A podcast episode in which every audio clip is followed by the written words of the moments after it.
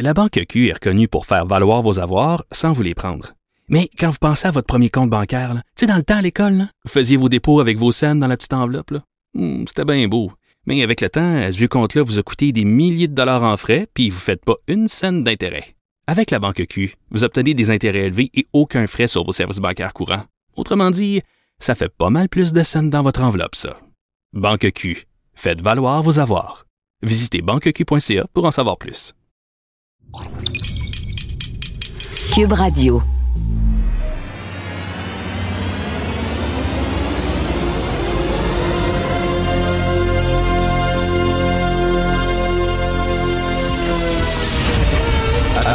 Attention, cette émission est laissée à la discrétion de l'auditeur.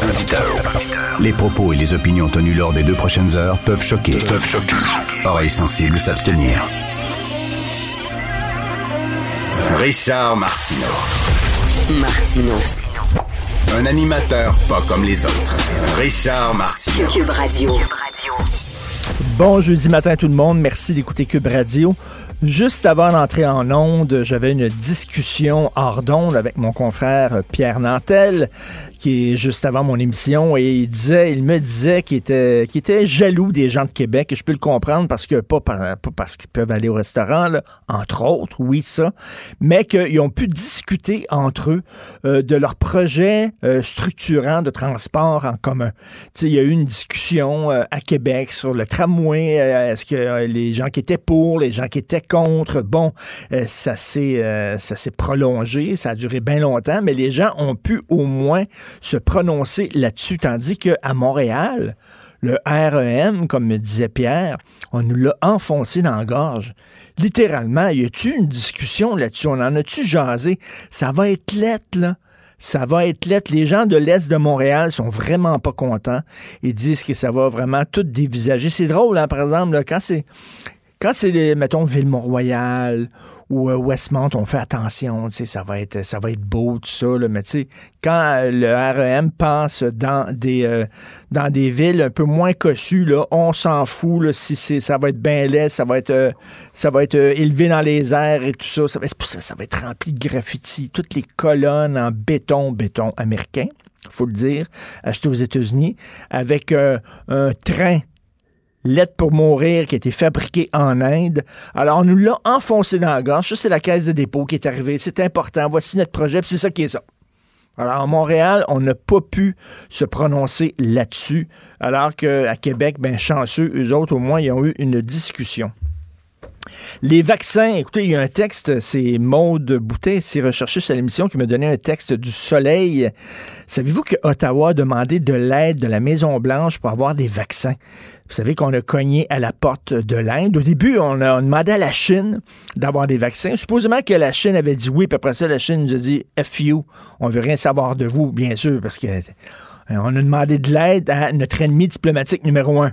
C'est certain que la Chine, avec tout le bras de fer qui se joue cette temps entre Ottawa et Pékin, euh, il était vraiment pas disposé à nous aider. Donc, après ça, il a fallu cogner à la porte de l'Inde en disant on a besoin de, vous. Et là, bien, le chat est sorti du sac. On a aussi demandé de l'aide aux Américains. Mais là, même si Biden, il, bon, il, penche, il penche beaucoup à gauche, comme notre premier ministre fédéral, il a dit, ben, on va se servir avant, hein, on va vacciner tous les Américains avant, puis après ça, s'il en reste, puis tout ça, on va bien sûr aider le Canada. Et c'est vraiment hallucinant de voir à quel point nous sommes dépendants des autres pays. Et euh, comme le dit le texte du Soleil, le Canada n'a aucune capacité de production de vaccins. Pourquoi les États-Unis s'est rendu le pays numéro un en ce qui a trait à la vaccination. Pourquoi? Parce qu'ils ont des capacités de production hallucinantes. Vraiment, ils en fabriquent des vaccins au monde. Euh, ils ont une, capacité pratiquement inégalée pour le développement et la fabrication de vaccins. Alors que nous autres, un pays grand comme le Canada, une des puissances mondiales, complètement dépendant des autres pays pour leurs vaccins. C'est vraiment ridicule, alors que des spécialistes le disent depuis des décennies il va avoir des pandémies, il va falloir se protéger. Nous autres, un gros pays comme ça, c'est important d'être autonome au point de vue de l'alimentation, au point de vue de l'énergie et au point de vue des médicaments. Et on l'a complètement échappé. Ça fait qu'on traîne de la patte, donc, euh, au Canada. Et euh, d'ailleurs, il y a un texte dans le Global Mail très intéressant. Il y a une, chroniqueuse du Global Mail qui écrit en disant, en Europe, les gens que les pays qui ont mis euh, une pause sur l'AstraZeneca, euh, ben, les variants, là, les variants en Europe, le, le, le, nerf de la guerre actuellement, c'est de vacciner le, plus rapidement possible le plus grand nombre de gens, rapidement. François Legault il dit 24 juin, tout le monde va être vacciné. Là, il faut absolument, parce qu'il y a une course contre les variants les variants arrivent, ils sont plus mortels, ils sont plus contagieux, ils sont plus dangereux. Donc, eux autres avancent. Puis nous autres, il faut les prendre de court, puis vacciner le plus de gens possible pour que les variants euh, ne nous amènent pas dans une troisième vague. Mais là, cette chroniqueuse de Mail dit, ben là, c'est parce que le problème en Europe, c'est que s'ils n'utilisent pas l'AstraZeneca, parce que tu tu peux pas vraiment te permettre de passer d'un vaccin ces temps-ci, alors qu'on a besoin de vaccins pour vacciner les gens, ben là, ils ont mis, une, ils ont mis, ils ont mis ça sur le hold, ce qui veut dire qu'il va y avoir moins de gens vaccinés, ce qui veut dire que les variants vont frapper plus fort. Donc, c'est peut-être pas, euh, c'est peut-être pas l'idée du siècle. Je vous euh, conseille de lire le texte de Mathieu Boccoté aujourd'hui parce qu'il parle bien sûr de cette histoire-là, c'est quoi, l'hôpital de Saint-Eustache, où ils ont demandé d'avoir euh, des infirmières euh, blanches seulement. Vous savez, parce qu'il y a une femme qui avait des problèmes cognitifs. Dès qu'elle voyait une infirmière noire, elle pognait un air, elle devenait agressive et tout ça, mais elle n'avait pas toute sa tête. Alors, eux autres ont dit, ben là, ça prend pour l'aider, cette femme-là, la soigner, ça prend une infirmière blanche parce que ça a l'air que les fils se touchent quand on voit, une noire. Donc, ils ont fait une offre d'emploi pour les infirmières blanches. Évidemment, ça a été dénoncé, décrié avec raison par tout le monde. Ça n'a pas de maudit bon sens, là, de, faire. Mais, mais Mathieu dit, OK, c'est correct, mais si c'est bon pour Minou, c'est bon pour Pitou. C'est-à-dire, si on est contre les offres d'emploi pour blancs seulement, ben on devrait être contre les offres d'emploi seulement pour les, les, minorités raciales, pour la diversité. Et là, il parle d'un quotidien d'ici. C'est la presse qui avait, euh, qui avait euh, donné, euh, qui avait distribué des bourses de la diversité. Alors, ces bourses-là étaient réservées aux minorités raciales et ethniques c'est-à-dire pas aux Blancs.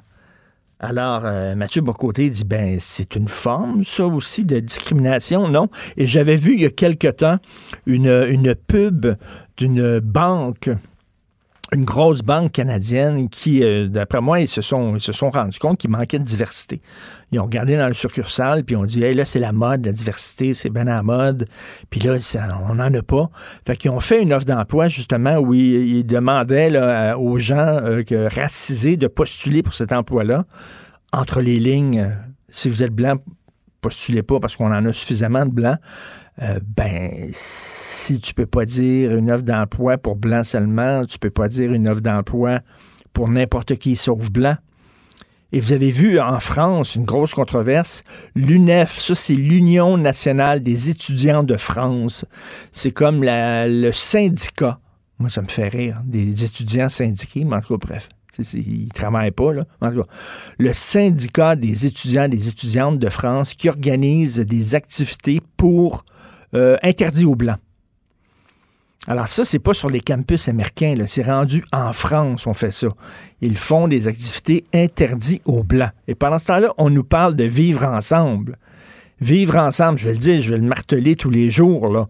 On n'a jamais aussi peu vécu ensemble que ces temps-ci, où chacun reste dans son coin, euh, euh, accroché à sa, son identité raciale, son identité sexuelle et tout ça.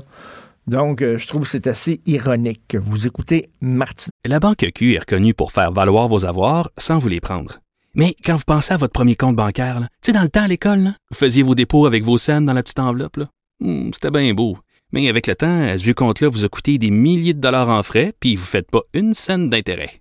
Avec la Banque Q, vous obtenez des intérêts élevés et aucun frais sur vos services bancaires courants. Autrement dit, ça fait pas mal plus de scènes dans votre enveloppe, ça. Banque Q Faites valoir vos avoirs. Visitez banqueq.ca pour en savoir plus. Si c'est vrai qu'on aime autant qu'on déteste, Martineau, C'est sûrement l'animateur le plus aimé au Québec. Vous écoutez Martineau. Cube Radio. Le, le commentaire de Félix Séguin, un journaliste d'enquête pas comme les autres. Mon cher Félix, avant d'aborder, d'aborder les sujets dont tu voudrais parler, euh, je, je sais que tu aimes beaucoup les documentaires. Tu m'as d'ailleurs parlé de ce documentaire sur Notorious B.I.G. Moi, j'ai regardé le documentaire de HBO qui est disponible sur Crave en quatre parties sur Woody Allen. Ben, la guerre entre Woody Allen et Mia Farrow. On sait que Woody Allen est accusé d'avoir, pas accusé formellement, là, mais il y a des allégations euh, qu'il aurait euh, agressé sexuellement euh, une de ses filles alors qu'elle avait 7 ans. Tu, tu connais cette histoire-là? Et Félix, c'est une histoire extrêmement complexe, mais vraiment, j'ai beaucoup lu là-dessus. J'ai lu l'autobiographie de Woody Allen, j'ai vu des documentaires. Bon, mais c'est extrêmement complexe. Mais moi, j'ai un gros malaise parce que, écoute, pendant quatre heures, quatre fois une heure, ce n'est que le point de vue de Mia Farrow. Et là, c'est vraiment, ce n'est pas un documentaire, c'est un pamphlet. On martèle et tu n'as qu'un point de vue et, et euh, tout ce qui tend, tous les faits qui tendent un peu à- à apporter un bémol à la version de Mia Farrow, à appuyer la version de Woody Allen, ont tous été écartés. Et toi, Hmm, t'en fais, t'en fais des documentaires. Je comprends que tu pars avec une idée de départ. Mais à un moment donné, là, si t'arrives, puis il y a des faits qui, mettons, contredisent ta thèse de départ, puis tu caches ces faits-là, ben, tu fais mal ta job, selon moi. Ben voilà, il y y a- il y a un- il y a un postulat aussi, euh, tu sais, je, je crois là en documentaire, euh, un postulat de, de candeur et d'honnêteté dans la démarche. Bien sûr, tu as absolument raison que lorsque tu choisis de t'intéresser à, à un sujet que tu veux traiter de manière documentaire, il y a par, euh, par extension de ce choix-là un biais parce que tu, tu pars avec euh, une idée que tu veux, euh, dont tu veux montrer finalement l'existence. Mais par contre, en cours de route, il arrive et tout le temps que cette idée-là sera confrontée à des faits que tu n'auras pas vu venir ou à Mm, moins que mm. ou que, ou que tu auras euh, réussi à confirmer ou encore à, à défaire. Mais il se mérite une place quand même dans le documentaire parce que sinon, effectivement, là, tu coupes, tu coupes un peu les, tu coupes un peu les coins ronds. Tu peux Ben tout oui. de même avoir, avoir ce, ce biais-là. C'est c'est un peu plus permissif en documentaire qu'en journalisme brut, là, dans un article de journal et tout ça, parce que tu essaies, euh, de démontrer euh, quelque chose. Mais si, euh, Et- si si on vient se mettre en travers de ce chemin-là avec des idées qui défont et avec des preuves à l'appui, ta conception des choses, ben là, Oui. d'abord, ton postulat fonctionne plus, puis il faut que, tu- il faut que tu t'ajustes à ça. Alors, je comprends ce que tu dis. il y a- il y a la fameuse expression anglaise que tous les journalistes connaissent, never let the facts get in the way of a good story. là. C'est-à-dire Ouais, que ouais, tu racontes une histoire, puis s'il y a un fait soudainement qui va à l'encontre de ton histoire, tu, tu, tu l'écartes. Et en plus, un documentaire, ben, comme je le dis, tu racontes une histoire, tu essaies de, de garder l'attention des gens et tu peux utiliser toutes sortes, ben, le montage, la musique. Et là, dans le, dans le documentaire sur Woody Allen, je reviens là-dessus, tu as des images tout à fait innocentes de Woody Allen qui ont été tournées euh, par Mia Farrow en vidéo, des images de famille où tu le vois avec sa, sa jeune fille là, dans, dans ses bras, puis tout ça. Je pourrais, je pourrais trouver des images comme ça, toi et tes enfants, moi puis mes enfants. Là, on montre des images de Woody Allen avec sa jeune fille, puis là, tu as la musique. Mm. Et déjà, ça donne, soudainement, tu regardes ces images-là avec un autre angle, mais là, tu dis, c'est parce qu'ils sont en train de jouer là, sur mes émotions avec la musique.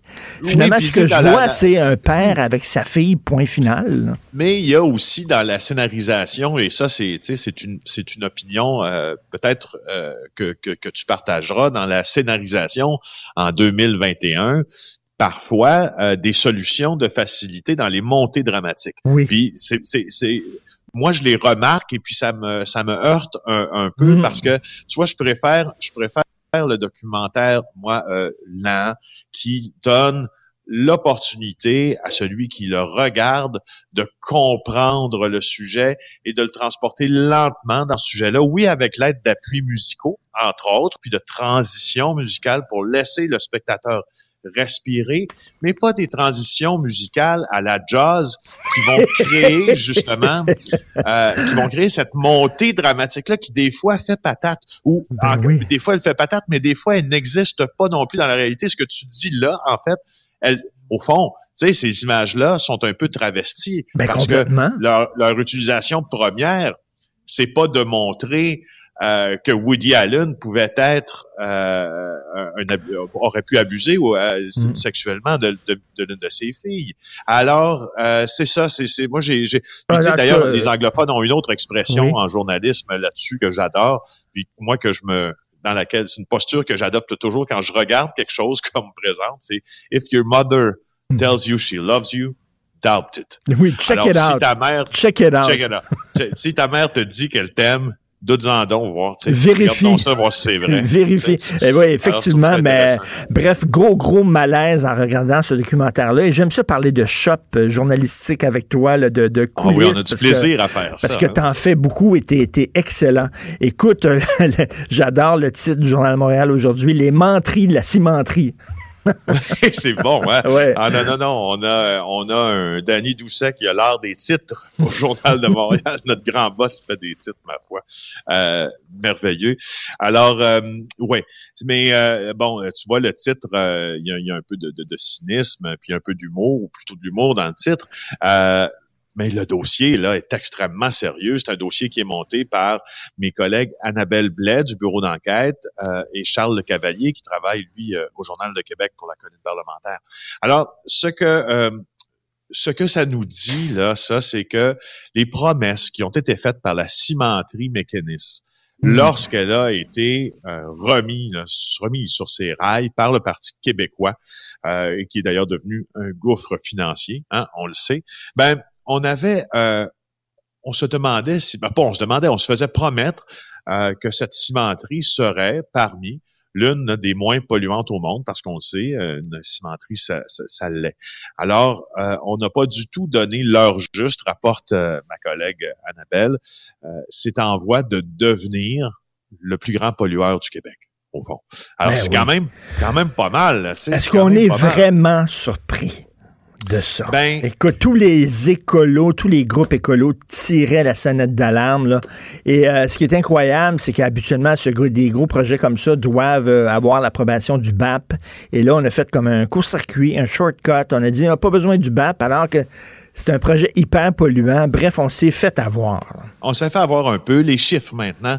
L'analyse des données faite par mes deux collègues euh, nous disent là que en 2019, donc les données les plus récentes sur les GES, les gaz à effet de serre, euh, ça démontre que la cimenterie euh, qui est située à Port-Daniel, en Gaspésie, comme tu le sais, euh, continue à progresser justement parce qu'elle est maintenant au quatrième rang des grands pollueurs, mais lentement, mais sûrement pas lentement, mais sûrement rapidement, mais tout le temps, elle se, elle s'en vient elle va ravir là, le, le- le premier rang du- de ce palmarès peu en- enviable. Elle a, enviable. Elle a franchi le cap du million de tonnes de GES par année. Euh, c'est l'équivalent de 317 000 voitures et c'est pas fini. La production va augmenter, a augmenté de 20% l'an dernier. Donc, on va augmenter également les GES. Et c'est intéressant de voir combien de gens se sont fait rouler dans la farine avec cette affaire-là parce que euh, mes collègues vont euh, nous... euh, nous euh, reproduire des déclarations, entre autres, de Ben l'ex-PDG de la cimenterie mécaniste, euh, qui dit, et puis finalement de David Hortel, l'ancien ministre libéral de l'Environnement, Il dit non, Cloutier, ça polluera pas autant que vous le pensez. C'est vraiment là, c'est une des grandes menteries là, comme euh, ça fera pas mal quand tu vas chez le dentiste là. C'est ça. ça. On polluera pas, mais évidemment ils ont pollué au- énormément.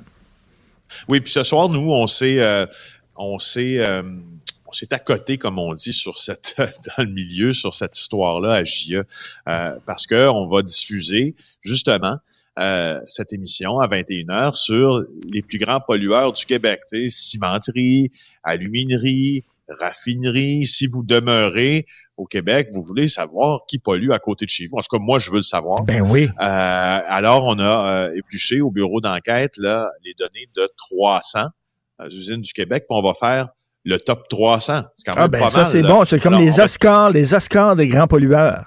Ben c'est ça. Alors euh, puis pour la, la, la, portion de télé, tout ça, c'est ma collègue Marie-Lise Mormina qui s'est même rendue d'ailleurs en Gaspésie à Port-Daniel pour aller documenter un peu plus aussi les effets euh, de la pollution de la cimenterie, puis les craintes des gens qui dans ce, ce vaste coin de pays d'une beauté mon Dieu, ben oui. inégalé ou presque, euh, on, on, voit cette immense usine ben, on voulait, on voulait, on voulait créer des, des, jobs en région, puis on s'est bouché le nez, puis on a dit, regarde, là, on s'en fout de la pollution, ça va créer de l'emploi, oui, mais est-ce que le jeu en vaut la chandelle?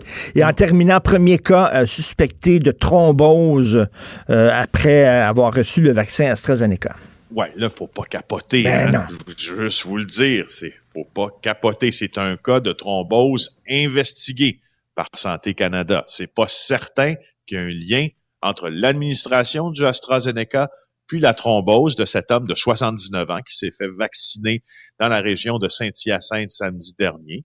Il a été admis à l'hôpital quelques heures plus tard avec une thrombose veineuse cérébrale. À ce moment-là, les autorités euh, de santé publique n'ont d'autre choix en Montérégie que de transmettre de transmettre cette information-là à Santé Canada. Là. Ça, c'est sûr, il faut à chaque fois transmettre si on pense qu'il y a une réaction à un vaccin. Alors là, Santé Canada va faire cette enquête-là pour voir si on peut lier euh, lier la thrombose au, au vaccin de, de, de AstraZeneca. Mais juste vous dire, là, important, je souligne, caractère gras, pèse fort, trois fois, italique, Ben oui. en jaune en plus.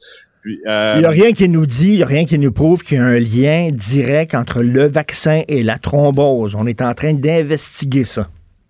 Regarde, il y, a 260, il y a 214 rapports d'effets secondaires graves qui ont été répertoriés par Santé Canada après l'administration du vaccin COVID-19. Ça date du 5 mars cependant, mais quand on parle d'effets secondaires graves, là, c'est peut-être pas ce que vous pensez. Là. C'est surtout des réactions allergiques. On les, on les entre dans cette catégorie-là. As-tu vu, Alors, as-tu vu c'est- le- le- le- la liste d'effets secondaires de l'aspirine? Toi, j'ai publié ça euh, oui. cette semaine là, dans, Bon, dans- dans ma chronique. oui, il y en a énorme. Il faut vraiment euh, se, se- se calmer un petit Alors, peu. tu sais, il n'y a plus de bénéfices, on reste Tout sur à la fait. même hein, il n'y a plus de bénéfices. Très important. Merci Ouais. beaucoup, Félix Séguin. On regarde JE, bien sûr, ce soir sur les 300 plus gros pollueurs du Québec. Donc, euh, JE, bureau d'enquête. Ça marche. Pour une écoute en tout temps, ce commentaire de Michel Girard est maintenant disponible dans la section balado de l'application et du site cube.radio. Tout comme sa série balado, mêlez-vous de vos affaires. Un tour complet de l'actualité économique. Cube Radio. Cube Radio. Cube Radio. En direct à LCN. Salut Richard. Salut Jean-François. Alors, ça devait être la cimenterie de l'avenir, plus respectueuse, plus verte, plus respectueuse de l'environnement, la cimenterie Mécanis à- en Gaspésie. Finalement, on se rend compte que c'est en voie de devenir le plus gros pollueur au Québec. Pourquoi est-ce qu'on a autorisé un projet comme celui-là? Ben oui, écoute, grâce à mon équipe de recherchistes extraordinaires, j'ai mis la main sur une vidéo qui nous montre la discussion entre le patron de McGuinness et le, le ministre de l'Environnement de l'époque. Mais je peux pas te la montrer, la vidéo, malheureusement, j'ai pas les droits. Il va falloir que je te la joue. OK? Fait que voici, voici, ça ressemble à quoi? Ah. Ça, j'ai appris que toi, tu veux créer des jobs en région, hein, c'est ça, c'est bon, là. J'ai une bonne idée pour toi. Une cimenterie. Une cimenterie, il me semble que c'était polluant, ça. C'était. C'était polluant. Mais avec la cimenterie Méganis, tu vois, nous autres, ce qu'on fait, c'est qu'on on capte l'air pollué ambiant, ça tourne dans nos turbines, puis on rejette de l'air pur à 110% monsieur. D'ailleurs, Plus pur qu'il était avant. plus pur. D'ailleurs, l'Association des pneumologues du Canada euh, préconise que chaque ville a une cimenterie méganiste. Parce que c'est fini se planter des arbres maintenant. La meilleure façon de purifier l'air, c'est avec les cimenteries, tu comprends? Regarde, j'ai tous les plans ici là, de la cimenterie. C'est fantastique. Tout est là. Alors, mais mon ami, j'ai un petit problème par contre, le BAP. Tu sais que le BAP, ça prend du temps, ça coûte de l'argent. Si tu pouvais être un être blood, puis nous permettre de court-circuiter le BAP, t'as rien qu'à regarder les documents. Tu vas voir à quel point c'est fantastique. Puis là, on a dit, OK, parfait, on va embarquer là-dedans. Alors, puis là, oui, mais regarde, là, il a dit, je te mentirai, je te mentirai pas, la première année, ça va polluer un petit peu. Mais après ça, les biomasses y rentrent. Puis ça, c'est de toute beauté. Quand les biomasses rentrent, c'est pur, pur, pur. Et là, on a dit, OK, Tout ça sous prétexte de créer des jobs en région. On s'est bouché le nez. On a dit au BAP, tassez-vous. C'est important pour l'économie de la région, sauf que ça crée des jobs.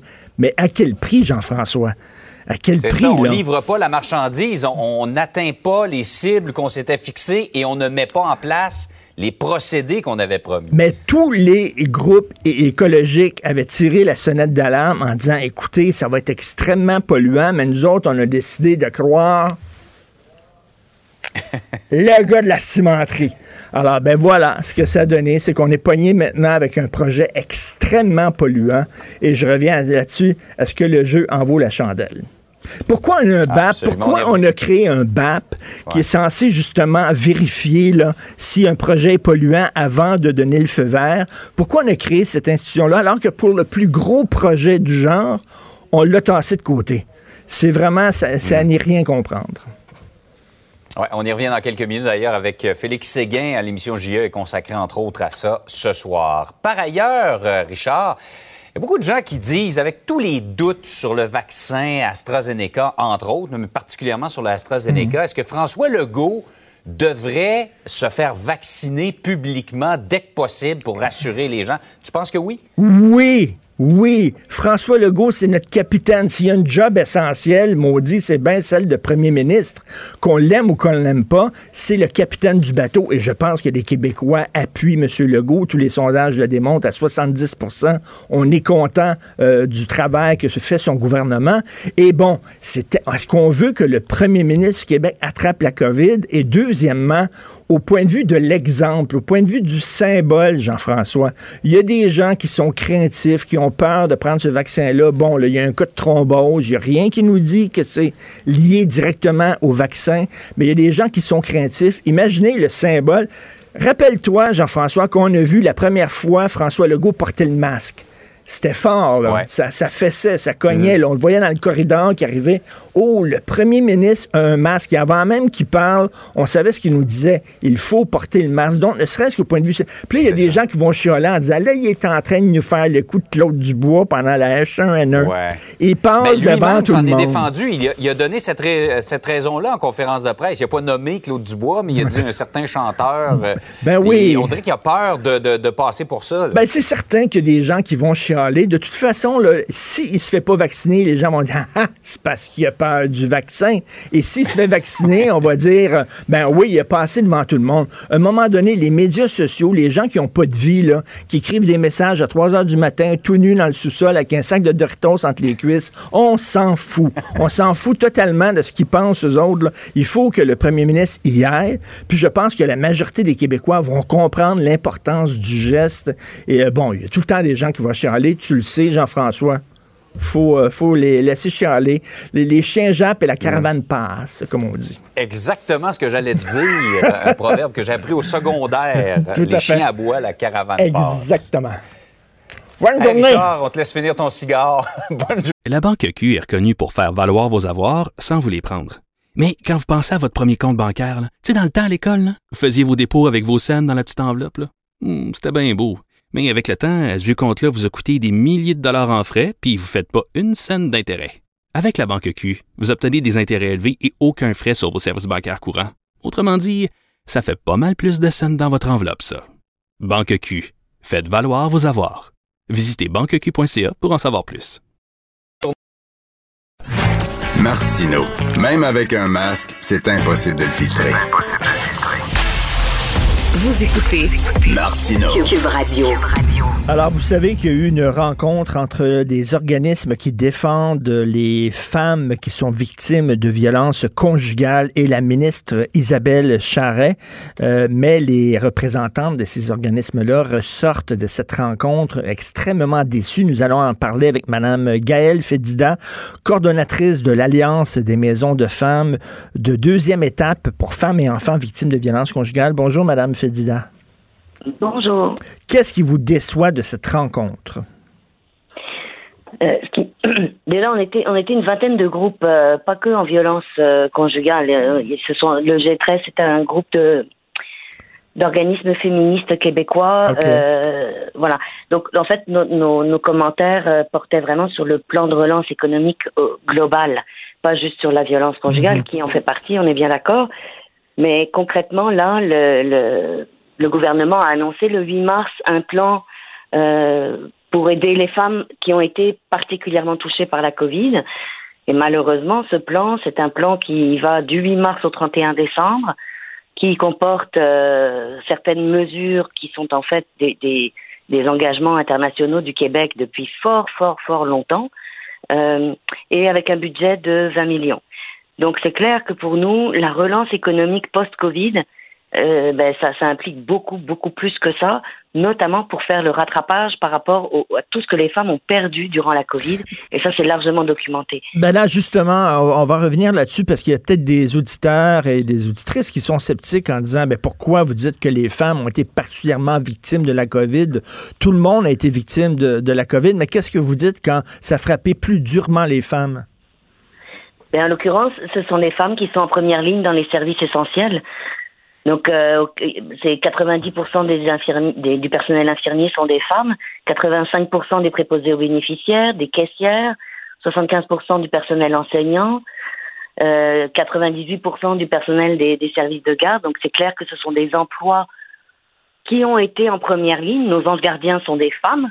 Et ce ne sont pas juste des anges, ce sont des femmes, euh, des expertes dans leur domaine avec des compétences. Donc ce sont elles effectivement qui ont été euh, qui ont été plus touchées. Les emplois à temps partiel sont occupés par des femmes, c'est ça qui a été euh, plus coupé. Euh, ce sont les femmes qui ont été plus touchées par la perte, les pertes d'emploi. On est à 40% de perte d'emploi euh, chez les femmes. Ah, on, on voit, on a vu qu'il y a beaucoup de commerces au détail qui ont fermé, puis dans les commerces au détail, on sait bien que c'est souvent des, des, des, des, des femmes qui, euh, qui travaillent sur, sur le plancher, euh, des barmaids dans les bars, des serveuses dans les restaurants. Tout à fait, c'est ça exactement. Donc elles ont été impactées en, perdant leur emploi ou en étant plus exposées au virus. Pour celles qui restaient à l'emploi, ce sont des emplois en première ligne qui les exposaient davantage au virus.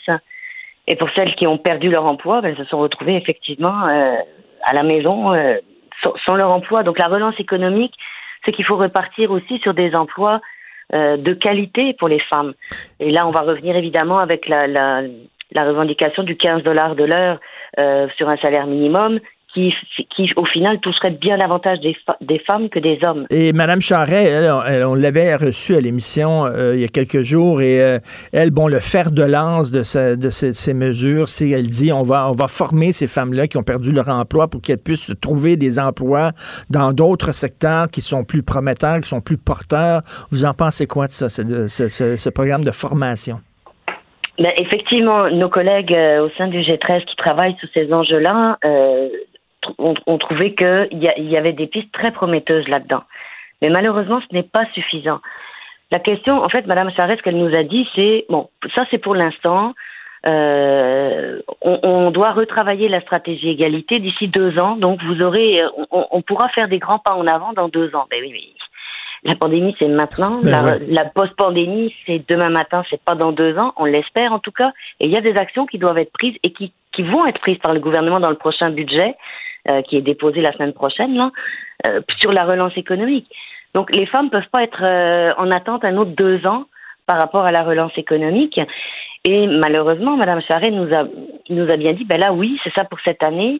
Euh, la, la prochaine euh, la prochaine brèche, je dirais, ou la prochaine occasion, ça serait sur ce sur ce plan-là. Alors qu'on a un budget dans huit jours, on a un budget dans huit jours qui va annoncer probablement déjà des des ben, des aides et des, des façons de de- d'aider déjà l'économie dès cette année. Il faut que les femmes soient incluses là-dedans. Ben, euh, vous savez, tous les indicateurs disent que bon, la reprise économique, ça va aller très très bien. Euh, déjà, l'économie est beaucoup moins impactée au Québec qu'on le croyait. Euh, donc, j'imagine qu'on se fie sur que que la machine va repartir et que ces gens, ces gens-là, ces femmes-là qui ont perdu leur emploi vont retrouver leur emploi comme par une main magique. Là. Ben, il y a déjà effectivement un peu de pensée magique là-dedans, d'une part, puis d'autre part, ce qu'on constate, ce qu'on- il faut dire quand même, c'est que la situation n'était pas euh, avant la pandémie. Il y avait déjà des, des, des enjeux au niveau de l'égalité euh, entre les hommes et les femmes dans la- dans l'accès à l'emploi, dans, dans l'accès à des emplois de qualité, correctement rémunérés, etc., etc. Donc, les mesures qui doivent être prises là, il y a du rattrapage, il y a du, la récupération euh, Covid, mais on n'était pas au bout de nos peines non plus avant la Covid. Donc c'est justement l'occasion là, et c'est ce qu'on Hmm. dit au gouvernement, allons-y une bonne fois pour toutes. Et par exemple, je vais prendre un exemple très concret là, l'analyse différenciée selon les sexes. Ça, c'est un engagement international du Québec depuis 1997 et qui n'est toujours pas appliqué. Ça veut dire quoi ça veut dire que quand un ministre, quel qu'il soit, dépose un projet de loi sur n'importe quel sujet, il est supposé avoir réfléchi à ce sera quoi les impacts sur les hommes et les impacts sur les femmes, parce que très souvent, c'est différent. Et de manière à corriger sa loi pour, pour ramener plus d'égalité et que la loi structurellement ne, ne continue pas à, à provoquer des inégalités. Est-ce qu'on le fait, ça, Or, au Québec, ça? Ben, non, on nous dit que oui, on les demande, on dit, ben, ok, si vous les faites, publiez-les, puis on n'en a jamais vu une.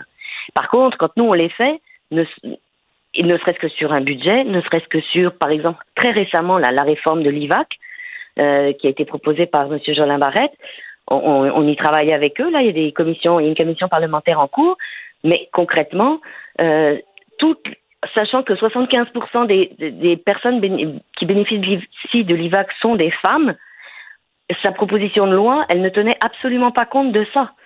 Donc ces analyses, on voit bien qu'elles ne sont pas faites. Et malheureusement, dans le plan de Covid, impact Covid que le gouvernement nous a proposé le 8 mars, journée de la femme, encore et toujours, leur objectif, c'est de sensibiliser les ministères à l'ADS. Mais il y en a, là, là, nous, c'est assez, là. Assez, c'est assez. Il est plus temps de sensibiliser depuis 25 ans. Il est temps de le faire. Il est temps que les Donc, bottines suivent les babines, comme on dit. Et Absolument. Et- ça, on l'attend pour le prochain budget, là. Le budget du 25 mars, est-ce qu'il a été euh, fait avec une analyse différenciée selon les sexes? Ben, on verra bien. Et euh, concernant les, femmes victimes de violences conjugales, on avait vu que bon, l'argent qu'on avait promis était bloqué quelque part là, dans les limbes. Euh, Madame Charret a dit non, non, vous allez voir, l'argent va se rendre en bas finalement sur le terrain. Est-ce que c'est le cas? Est-ce que ça, ça a débloqué? Alors, effectivement, puis là, vous voyez, hier, j'avais une, une maison qui m'informait que elle a eu une lettre pour lui confirmer son financement euh, qui arrivera le 25 mars, alors que l'année financière se termine le 31 mars. Voilà tout ce que je peux vous répondre. Donc oui, effectivement, à cause de la Covid, il y a eu un certain, retard dans la machine, dans, la tuyauterie administrative de l'État. On peut en comprendre un bout, mais par contre, la Covid a eu quand même le dos large et le fait que l'appareil d'État n'ait pas été capable de poursuivre les dossiers et notamment le financement des groupes euh, pour que ça arrive si tard dans l'année financière, ben oui, il y, a- il y a des enjeux là-dessus, c'est c'est clair. Et ça, c'était vraiment épouvantable pour les femmes qui vivent dans un milieu toxique. Là. Euh, puis il y a des hommes aussi qui, qui des fois, sont, sont, sont battus aussi, mais c'est surtout les femmes. Les femmes qui vivent dans un milieu toxique, au moins lorsque monsieur allait travailler pendant la journée, elles avaient un répit où elles pouvaient aller travailler, avoir un répit. Mais là, elle est comme prisonnière de la maison avec euh, le confinement, avec euh, monsieur. C'était, c'était une, une situation extrêmement épouvantable pour ces femmes-là. Effectivement, ce qu'on a pu constater, c'est ce sont des c'est la gravité des cas qui était euh, qui était plus importante d'une part pour les femmes qui arrivaient dans les maisons d'hébergement. D'autre part, on a eu euh, beaucoup plus de demandes d'aide, mais, mais plus à distance, parce que les femmes, effectivement, ne, ne pouvaient pas vraiment se quitter, ne pouvaient pas sortir de chez elles. Soit elles ne pouvaient pas, soit, vous savez, c'est toujours une décision quand même extrêmement difficile à prendre. Vous êtes là avec vos enfants dans un foyer violent, mais dehors, c'est l'épidémie. Vous avez peut-être perdu votre job. Euh, donc, c'est c'est effectivement des décisions très difficiles à prendre. Ce qu'on veut dire à ces femmes, c'est qu'il y en a des services. Euh, vous pouvez vous adresser aux maisons d'hébergement ou aux centres de femmes qui sont capables de vous orienter, qui sont capables de vous épauler, ne serait-ce que par téléphone ou euh, par clavardage. Il y a beaucoup de services qui se Et sont développés. Il y a des pharmacies aussi, il faut rappeler, hein, il y a des pharmacies où on peut aller, des pharmacies qui ont, euh, euh, on m'expliquait ça hier, euh, il y a euh, un, un symbole mauve devant la pharmacie et vous pouvez entrer, on vous donne accès à un téléphone pour que vous puissiez euh, appeler pour de l'aide si vous ne pouvez pas le faire à la maison parce que monsieur vous surveille. Absolument, oui. Il y a plusieurs, il y a, tout, il y a plus, il y a, dans le réseau des pharmacies, ça s'est développé comme, euh, comme action de, de soutien, effectivement. Euh, et sinon, évidemment, on peut toujours, que ce soit la personne concernée ou la voisine, la sœur, la cousine qui a connaissance d'un enjeu comme ça, le 911. On l'a vu hier. Il y a des voisins qui ont fait le 911, des policiers sont arrivés euh, chez le couple où monsieur était en train de, De poignarder, ben oui. Donc là, quand on voit les, les homicides conjugaux euh, qui se sont multipliés ces dernières semaines, c'est clair que ça, ça nous fait très peur parce que à partir du moment où euh, les gens vont pouvoir commencer à, à ressortir plus librement, dont les femmes, euh, ben, on peut effectivement craindre qu'il y ait, qu'il y ait des, des, des incidents très critiques comme ça. Non, ça, c'est, déroulent, c'est, tout à c'est, fait. Donc, c'est- c'est C'est épouvantable. Y un appel à la vigilance de tous, là. euh, Tout à fait, une remise aussi, euh, un questionnement de la part des hommes.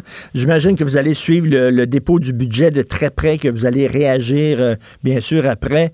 Ben, merci beaucoup, Mme Gaëlle Fedida, coordonnatrice de l'Alliance des maisons de femmes de deuxième étape pour femmes et enfants victimes de violences conjugales. Bonne journée. Merci. Merci beaucoup. Au revoir. Martineau, il n'y a pas le temps pour la controverse. Il a jamais coulé l'eau sous les ponts. C'est lui qui la verse. Vous écoutez Martineau. Cube, Cube Radio. Gilles Proulx. Le où, quand, comment, qui, pourquoi ne s'applique pas sa ricanade? Parle, parle, parle, genre, genre, genre. Gilles Proulx. C'est ça qu'il manque tellement en matière de journalisme et d'information. Voici le commentaire de Gilles Proulx. Gilles, c'est beau le Canada, c'est beau. Il y a les Rocheuses, il y a les chutes Niagara de toute beauté, il y a la tour du CN à Toronto, mais malheureusement, il y a des francophones au Canada. C'est ça que c'est. Oui, sinon, ça serait le tellement beau. paradisiaque de Justin Trudeau avec ses lunettes roses. Mais entre-temps, on nous traite de racistes, de batteurs de femmes. T'en as parlé tout à l'heure, justement, avec une personne concernée, de batteurs d'Autochtones et tout ce qu'on peut pas imaginer. Il se passe euh, pas de semaine sans qu'on nous rajoute un fardeau sur la tête. Il se passe rien chez nous et c'est facile à expliquer. C'est qu'on est animé par l'indifférence. On est indifférent. On s'est battu pour être différent, mais maintenant, on préfère être indifférent. Et on le voit, là, deux films euh, de grande connaissance en Ben matière oui. d'immigration. Écoute, ils connaissent ça du fin fond de Vancouver. Ils peuvent juger, eux autres, si l'immigration est nuisible, par exemple, à cause de la présence des indifférents. Alors. Là, ils ont publié, c'est ça, ils ont publié un guide là, sur le Canada à l'intention des gens qui veulent immigrer ici, les pour et les contre. Alors, dans les pour du Canada, ils ont dit il y a beaucoup d'opportunités pour, euh, opportunités pour des jobs, ils ont des bonnes universités, l'éducation, c'est très bon. Et dans les contre, on voit, ben, il fait froid, puis il y a beaucoup de gens qui parlent français. Ça, on est dans les contre. C'est beau, ça. Alors, cela est tellement grossier qu'il faudrait comprendre qu'on est de trop. On en a la Ben preuve. oui. là. Deux agences qui connaissent ça, eux autres, là, dans le fin fond de, de la Colombie-Britannique. Ils en ont vraiment trop des Ca- Canadiens ou Québécois francophones. Alors, il faut comprendre qu'on est trop dans ce Canada paradisiaque. Le problème, c'est que nous sommes euh, devenus un peuple d'imbéciles. On le voit, tu l'as dit hier, tu le dis encore ce matin dans ta chronique, des professeurs d'institutions de haut savoir, où il se passe rien dans leur cas, ils n'ont pas de coup de baguette sur le bout des doigts. Alors, on vit dans l'indifférence. C'est pour ça qu'ils profitent de notre indifférence. Et encore une fois, on n'écoute pas, on s'intéresse pas, on ne lit pas. Penses-tu qu'en Russie, Joe Biden, Biden, Biden, là, qui est allé traiter euh, euh, Poutine de meurtrier. C'est la, levée générale dans le pays. Pourquoi? C'est un peuple qui lit, qui suit les actualités, qui est instruit, qui s'intéresse. Alors ici, on n'écoute pas, on continue de jouir de la vie dans sa petite vie. Rien d'étonnant. Ce que disent ces deux films spécialisés, films de consultants en immigration, tout cela n'est que la conséquence de l'ignorance de l'histoire des deux peuples. Les Canadiens sont aussi ignorants que nous autres Ben, mais- en mais- matière d'histoire. Je parlais tantôt de violence conjugale. Je veux pas faire un parallèle, là, mais vous allez comprendre ce que je veux dire. C'est qu'à un moment donné, quand tu te fais insulter, puis insulter, puis insulter, puis tu pars pas, comme le Québec, là, on reste au Canada, puis on tend l'autre joue. Ben là, on- ils vont continuer à nous insulter. À un moment donné, je pense qu'on va se tanner. Hein? Puis on va lever les feux, puis on va sacrer le camp. Qu'est-ce qu'on fait dans ce pays-là qui trouve que on est trop? Oui, mais qu'on? Richard, moi, ça fait 60 ans que j'entends ça. À un moment donné, on va se lever. À un moment Mmh, donné, ce qu'on a dans la gueule, à un moment donné, on est indifférent et l'indifférence nous gangrène et grandit par notre ignorance, par l'inculture. J'en dans ma ce matin sur le traitement des Amérindiens, si on connaissait notre histoire, on n'aurait pas eu euh, des, des, accrochages qu'on connaît où on nous fait passer au Canada pour des batteurs d'Indiens ou d'Indiennes. un autre bel exemple dont je veux te parler, c'est là, là, la CAQ établit une distance elle prend des distances, la CAQ, la CAQ puis le gouvernement au complet, Legault et compagnie, vis-à-vis des journalistes. C'est pas facile pour un journaliste d'avoir une entrevue exclusive avec un député. Mais euh, on peut comprendre la CAQ à certains égards quand on voit les maudites questions niaiseuses, pas capable de mettre la table en 15 secondes avec ta question aux conférences que donne le Legault devant la caméra et toute la nation. Mais en gros, là, euh, on prend des distances vis-à-vis des journalistes et on met ça sur le dos de la pandémie. Mais euh, moi, je mettrais ça plutôt sur une consigne adoptée bien avant la pandémie qui consiste à ne jamais sortir des rangs pour commenter. Et là, là, aujourd'hui... je te le répète encore une fois, c'est nul autre que Simon Jolin Barrette quel est le député, quel est le ministre qui est sorti des rangs pour dire bravo, bravo, il est grandement temps. Vous allez voir, mes chers Québécois, on va, avec Simon, on va corriger justement les, lacunes linguistiques au Québec? Non, non, non. Il y a une consigne, hein? Ben là, là, heureusement, ils ont changé d'idée. J'entendais ce matin le Marc-André Gagnon là, du Journal de Montréal qui parlait avec Pierre Nantel, puis qui ont dit, bon, ils vont permettre finalement aux journalistes de, de, de, poser des questions à la sortie de l'Assemblée nationale. Il était temps, parce qu'à un moment donné, là, c'est bien beau la pandémie, mais il faut que la démocratie continue, puis on a le droit de poser des questions. Vous avez vu d'ailleurs la CAQ qui se pétait bretelles en disant, il n'y a aucune équipe qui aurait pu faire mieux que nous autres sur leur site Internet. Ben finalement, ils ont décidé d'enlever ce texte-là parce que c'est un petit peu trop vantard. Oui, oui, c'est un nombrilisme, mais euh, j'ai bien hâte de voir si à la sortie de l'Assemblée nationale, on va apostropher Jolin Barrette. Veux-tu nous dire, puis veux-tu, y a-tu des ministres, des députés qui t'appuient, on peut-tu l'interviewer, elle, là, pour voir ce qu'elle en pense? Silence total. Il y a quelque chose d'anormal là-dedans. Il n'y a pas un mot du journaliste qui soulève ça. En faire une manchette. Qu'est-ce que c'est que ce silence autour de Jolin Barrette? Et en, terminant, en début d'émission, je parlais de ça à, Québec. Ils ont eu euh, des grosses discussions, il y a eu des débats publics, etc. sur le tramway. Il y a des gens qui étaient pour, il y a des gens qui étaient contre. Les, citoyens ont pu se prononcer. Si le REM, le REM à Montréal, on nous l'a enfoncé dans la gorge, il semble qu'il n'y a jamais eu de discussion, tout ça. Ils ont dit ça va être ça. Il va y avoir des grosses colonnes de ciment, de béton, lettres. Il va y avoir un rail comme euh, le mini-rail de l'Expo 67 qui va se promener dans les airs, ça va être recouvert de graffiti. il nous l'a enfoncé dans la gorge sans qu'on puisse dire quoi que ce soit. Il nous l'a envoyé dans la gorge, tu as bien raison ben de dire, parce qu'ici, à Montréal, on est indifférent, mon cher Richard. On appartient à toutes sortes d'autres cultures et on s'écrase on est indifférents, nous autres. C'est ça notre force, on est indifférents. Ben ça nous tombe comme sur le dos d'un canard. Oui, mais t'es un cocu content. Pas grave, on est indifférents. Mais oui, vous, vous habitez à l'île des Sœurs, c'est beau l'île des Sœurs, mais Montréal, ah! c'est Montréal, c'est lettre en vierge. Puis là, on dirait qu'ils se sont dit, tiens, comment on pourrait rendre la ville encore plus lettre? On, le sait, le REM. Ça, ça va être une grosse cicatrice, une balafre sur la face de Montréal. Mais l'île des Sœurs, c'est bien beau que ça verdure, puis c'est canard, puis c'est renard, il n'y a pas de doute. Mais les gens sont là en mot dit parce que ça s'appelle un lieu de tranquillité. Il n'y a personne qui est tranquille. Ils ont tous des Mercedes, puis des BMW, puis ils suivent à quatre pouces dans le derrière, tellement ils sont pressés.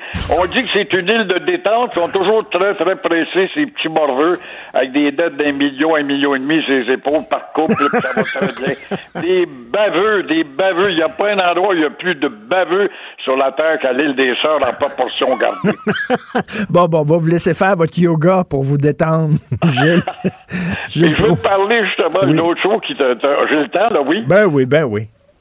Euh, dans certaines régions, mon cher Richard, on n'en parle pas, ça, région du Québec. On a vanté hein, Trois-Rivières qui connaît un boom économique, puis Laval, puis combien d'autres, les Basses-Laurentides, puis Joliette. Alors voilà que dans certaines régions du Québec, là où il y a des logements neufs, je dis bien des logements neufs, les vieux logements, ben là, ça monte raisonnablement, mais les logements neufs, les gros propriétaires en profitent pour exiger des augmentations de loyer de 300 et 400 dollars par mois. 3 à 400 par mois. Hmm. Alors, tu vois que le malheur des uns à Montréal, tu s'en vas là, tu y goûtes. Alors, par euh, logement. Alors là, ce sont pas des petits propriétaires, c'est des petits propriétaires qui sont devenus des gros propriétaires, qui sont propriétaires d'une multitude, 12, 15, 20 euh, maisons de rapport, maisons à logement, si on veut, et euh, les loyers, dans les loyers neufs, là, bien sûr, c'est des maisons neuves, les loyers étaient déjà, la semaine passée, jusqu'au 1er juillet, 1000 et 1200 par mois. Alors là, ça passe à 16 et 1800. Alors, ça suffit justement pour qualifier ces gens-là de petits requins qui deviennent très gros de plus en plus, qui sont plus des petits propriétaires. Et voilà l'expansion à Laval, à Damas-Laurentide, à Joliette. Puis attendez, les- en, plus, plus, ajouter à ça, en plus, le salaire qu'il va y avoir plein de rues piétonnières. Là. Ça a l'air, là, cet été, là, à Montréal, c'est incroyable. Ils vont mettre là, la, la pédale au fond là-dessus.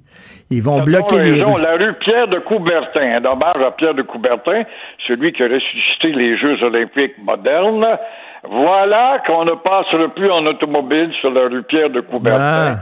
On va mettre des arbres dans le milieu et puis des cyclistes. Alors là, voyez-vous, elle a calculé ça. Elle, elle sait le nombre de votes qu'elle va avoir par sa politique qui favorise le cycliste et l'éco. Alors, Monsieur Coder, prépare-toi à aiguiser tes patins si tu veux la battre. Elle a derrière elle le bon parti aussi égalitaire. Ben, ben, on va aller faire nos achats au Carrefour Laval pour 10-30. C'est ça qui est ça. Merci, Gilles Pro. On se reparle demain. Bonne À journée. demain. Au revoir. À demain. La Banque Q est reconnue pour faire valoir vos avoirs sans vous les prendre. Mais quand vous pensez à votre premier compte bancaire, là, tu sais, dans le temps à l'école, là, vous faisiez vos dépôts avec vos scènes dans la petite enveloppe. là. Hmm, C'était bien beau. Mais avec le temps, à ce compte-là vous a coûté des milliers de dollars en frais, puis vous ne faites pas une scène d'intérêt. Avec la Banque Q, vous obtenez des intérêts élevés et aucun frais sur vos services bancaires courants. Autrement dit, ça fait pas mal plus de scènes dans votre enveloppe, ça. Banque Q. Faites valoir vos avoirs. Visitez banqueq.ca pour en savoir plus. Martineau, il n'y a pas le temps pour la controverse. Il a jamais coulé l'eau sous les ponts. C'est lui qui la verse. Vous écoutez Martineau. Cube, Cube Radio. La chronique argent. Une vision des finances pas comme les autres. Alors, nous discutons avec Yves Daou, directeur de la section argent du Journal de Montréal, Journal de Québec. Yves, je savais pas que nos gouvernements étaient si riches que ça. Il me semble qu'à tous les jours, tu viens me dire, on donne 50 millions ici, 100 millions là, 122 millions, des subventions, des prêts pardonnables. Tabarnouche qu'on est riche. En fait, je, je pense à l'expression on n'est jamais si bien servi que par soi-même. Oui. Et donc, euh, bon, évidemment, on, on va revenir tout de suite sur Investissement Québec, puis on regardera l'autre là, qu'on OK. a, qu'on est aperçu, là, juste pour euh, poursuivre là, sur euh, parce que ça a beaucoup choqué là, toute la question de la rémunération de, de- des hauts dirigeants d'Investissement Québec. Je veux juste te, te rappeler quand même là, que euh, ça fait partie d'une grosse réforme là, du gouvernement de la CAC. Euh, qui est celui là, de fusionner le ministère de l'Industrie, euh, de l'Économie de euh, l'Industrie et euh, euh, Investissement Québec. Là. Et cette grande réforme-là, ça va créer une espèce de grande banque là, qui va prendre du, des, des risques. Et donc, il y a beaucoup de personnel qui partent du ministère puis qui s'en vont à Investissement Québec. Donc, écoute, là, ça gonfle les salaires de- d'en bas. Puis en même temps, on annonce aussi là, que la rémunération des hauts dirigeants va, va augmenter. Fait qu'au-delà juste de l'aspect du 1, million de, pour le PDG puis tout ça, ça va avoir un effet multiplicateur. Parce que quand tu as, un président qui gagne tant, mais les autres vont vouloir aussi avoir les augmentations, etc. Ça va, ça va augmenter Ben oui. euh, sensiblement, euh, tu comprends-tu, les coûts d'investissement Québec? Et il faut quand même pas oublier qu'Investissement Québec, là, c'est une, euh, une société de capital de risque un peu, là, qui investit dans des projets risqués. Et euh, là, la question, c'est que euh, on avait déjà des rendements négatifs dans la dernière année de 4,9% moins. Et donc, là, qu'est-ce qui va arriver actuellement par rapport à la rémunération? S'ils font moins puis perdent encore de l'argent, est-ce qu'ils vont diminuer leur boni? Pas sûr, là. Puis quand tu regardes les critères là, de, de- pour le- leur attribuer leur boni, là, c'est tellement vague, là. Comme Michel euh, Girard l'expliquait Ben dans oui. là. Tu sais, développement économique général, la, la, la performance organisationnelle. C'est clair que c'est du salaire déguisé. Ils vont l'avoir, leur boni, même euh, s'ils ont des pertes. Ben oui, là, ils, disent, pour aller chercher les meilleurs, faut des salaires concurrentiels. Comme on dit, on n'attire pas les mouches avec du vinaigre. Fait qu'ils ont mis du miel, c'est-à-dire des, des bonis comme ça. Sauf que tabarnouche, le boni, là, devrait être euh, attaché à euh, une, performance. Si ta performance est bonne, on va te le donner, ton bonus. Tu le mérites. Mais si ta performance n'est pas bonne, ben tu l'as pas. C'est tout. Écoute, de, l'année passée, là, euh, ils, ont, ils, ont, eu un rendement négatif, mais ils ont eu 571 cas des employés d'Investissement Québec qui se sont partagés 3,6 millions de dollars en prime. Donc, même des employés. Fait que, fait que là, il y a toute la notion de prime à l'ensemble des cas des employés d'Investissement Québec, là, il va falloir absolument surveiller ça. Puis surveiller aussi les rendements parce que euh, le, le premier ministre Legault a dit Investissement Québec va prendre des risques. Ben Donc, euh, tu, vois, tu vois ça, ils vont investir dans du risque. Ça ne va pas donner de rendement. Puis, euh, comment ils vont obtenir leur bonnie? Ils vont l'obtenir pareil, même s'ils ont ben, risqué l'argent des, euh, des, ben, Québécois. Corrige-moi si je me trompe, mais il me semble que lorsqu'elle était dans l'opposition, la CAQ disait qu'elle allait en finir avec des bonnies à gauche et à droite comme ça, là. Oui, mais ça n'a ben, pas l'air avec le cas actuellement. C'est au contraire, Investissement Québec, là, il y, a, il y, a, eu une grande générosité de François Legault là, par rapport à toute cette intégration-là, puis de, créer cette banque d'État là, euh, avec, euh, ah, avec Pierre Fitzgibbon. En tout cas, regardez, nous autres, notre rôle, là, c'est de rendre euh, Investissement Québec transparent, puis on va mm. continuer à faire le travail qui, est à faire. Et justement, par rapport à, la transparence, là, à chaque fois qu'il va y avoir des ce que moi j'appelle des, des, des, aides de l'État qui sont significatives et qui sont données à des gens qui, normalement, n'ont pas de besoin de l'argent de l'État pour, euh, pour fonctionner. Et c'était un cas aujourd'hui. Là.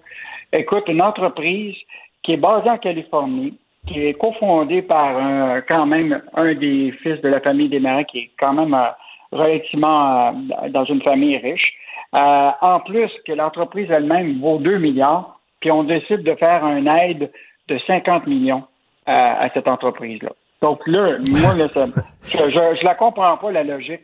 Puis en plus, on leur a demandé si c'était un prêt pardonnable, puis ils n'ont pas voulu nous le dire. Ah, ben là, un prêt pardonnable, on sait, ça veut dire que si vous respectez certaines conditions, finalement, vous n'avez pas besoin de rembourser l'argent.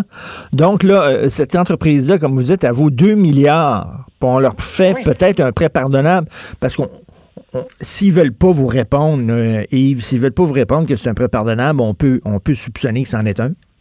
Oui, bon, je, écoute, puis l'autre affaire, c'est que parmi les actionnaires de App Direct, qui est une compagnie dont le siège social en passant est à San Francisco, mais que, euh, qui, qui ont des intérêts pour euh, avoir des employés euh, ici au Québec puis développer euh, euh, une expertise ici au Québec. Là. Il y a quand même Nicolas Desmarais, comme je te dis. Mm-hmm. Il y a le géant bancaire américain JP Morgan Chase, qui n'est pas une petite banque. Puis un des actionnaires aussi, c'est euh, euh Capital, euh, qui, dont l'actionnaire, c'est Peter Thiel, qui est un des cofondateurs de PayPal, qui est multimilliardaire. Donc, euh, c'est la, question qu'il faut se poser, là, c'est est-ce que il y avait besoin d'un aide de 50 millions quand ben, il des milliards?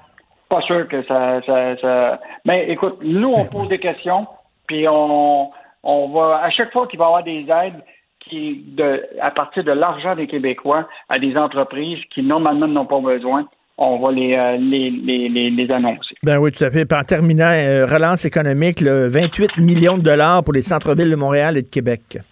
Oui, bon, donc ça, c'était annoncé euh, hier là, par euh, évidemment le gouvernement du Québec qui souhaite euh, évidemment repartir le, centre-ville. Donc, euh, une grande partie de cet argent-là va aller évidemment à des organismes qui visent à la promotion, dans le fond, pour donc il y a eu 15 millions qui ont été accordés à, la ville de Montréal, 8,5 millions à la Chambre de commerce du Montréal métropolitain, puis il y en a eu aussi à la ville de Québec pour, pour 5 millions de dollars.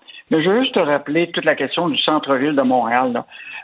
déjà, là, bon, ce matin, tu sais qu'il y a eu une étude qui est sortie de la SCHL qui montre que les, euh, dans le fond, là, il y a une situation incroyable où il y a de plus en plus de tours à bureau, où ce que là, on fait de la sous-location. Donc, euh, les tours à bureau vont diminuer. En plus de ça, tu as une espèce d'exode qui est faite des familles en plus, euh, qui quittent euh, les, les mêmes là, maintenant. Là. Ils s'en vont pas juste à la première couronne de l'électeur, ils s'en vont à la deuxième couronne. Ben oui. euh, et, et parce qu'ils veulent profiter des- évidemment des maisons qui sont beaucoup meilleur marché que, que, que, que- que Montréal. Donc, le défi vraiment du centre-ville de Montréal, effectivement, ça va être de retrouver les travailleurs, mais écoute, pour le moment, les entreprises là, n'ont pas l'air d'être prêts à, à retourner avec euh, parce que la preuve de ça, c'est qu'une grande partie des tours à bureaux maintenant sont en sous-location. Ben Et oui. euh, je te rappelle, puis je te rappellerai là, que la Caisse de dépôt là, euh, a investi plus d'un milliard pour euh, revoir le centre-ville de, de, de Montréal, le euh, l'hôtel La Reine Elisabeth, euh, la place du Marie. Euh, écoute, on mis beaucoup d'argent. Euh, et donc, euh, puis déjà, tous ces, ces centres-là fonctionnent pas tellement bien. Donc, l'avenir du centre-ville de Montréal, là, il va falloir vraiment. Ben, c'est euh, sûr. Puis, tu sais, euh, maintenant, il y a des salles de spectacle là, à Laval. Il y a des belles salles de spectacle à Brossard, entre autres l'Étoile au 10-30. Les gens des banlieues ont même plus besoin de venir à Montréal pour se divertir puis s'amuser. Ils ont leur salle de spectacle, leur cinéma, leur restaurant, tout ça. Puis en plus, il y en a qui travaillent aussi euh, de, de plus en plus le télétravail, travaillent à la maison ou alors travaillent dans des bureaux qui sont situés en banlieue. C'est vraiment pas une belle période pour les centres-villes. Bon, il y en a qui disent que ça va quand même reprendre, mais moi, je pense pas que ça va reprendre à 100% comme c'était. là. Euh, donc, euh, il va y avoir beaucoup d'investi- d'investisseurs euh, dans l'immobilier qui vont perdre.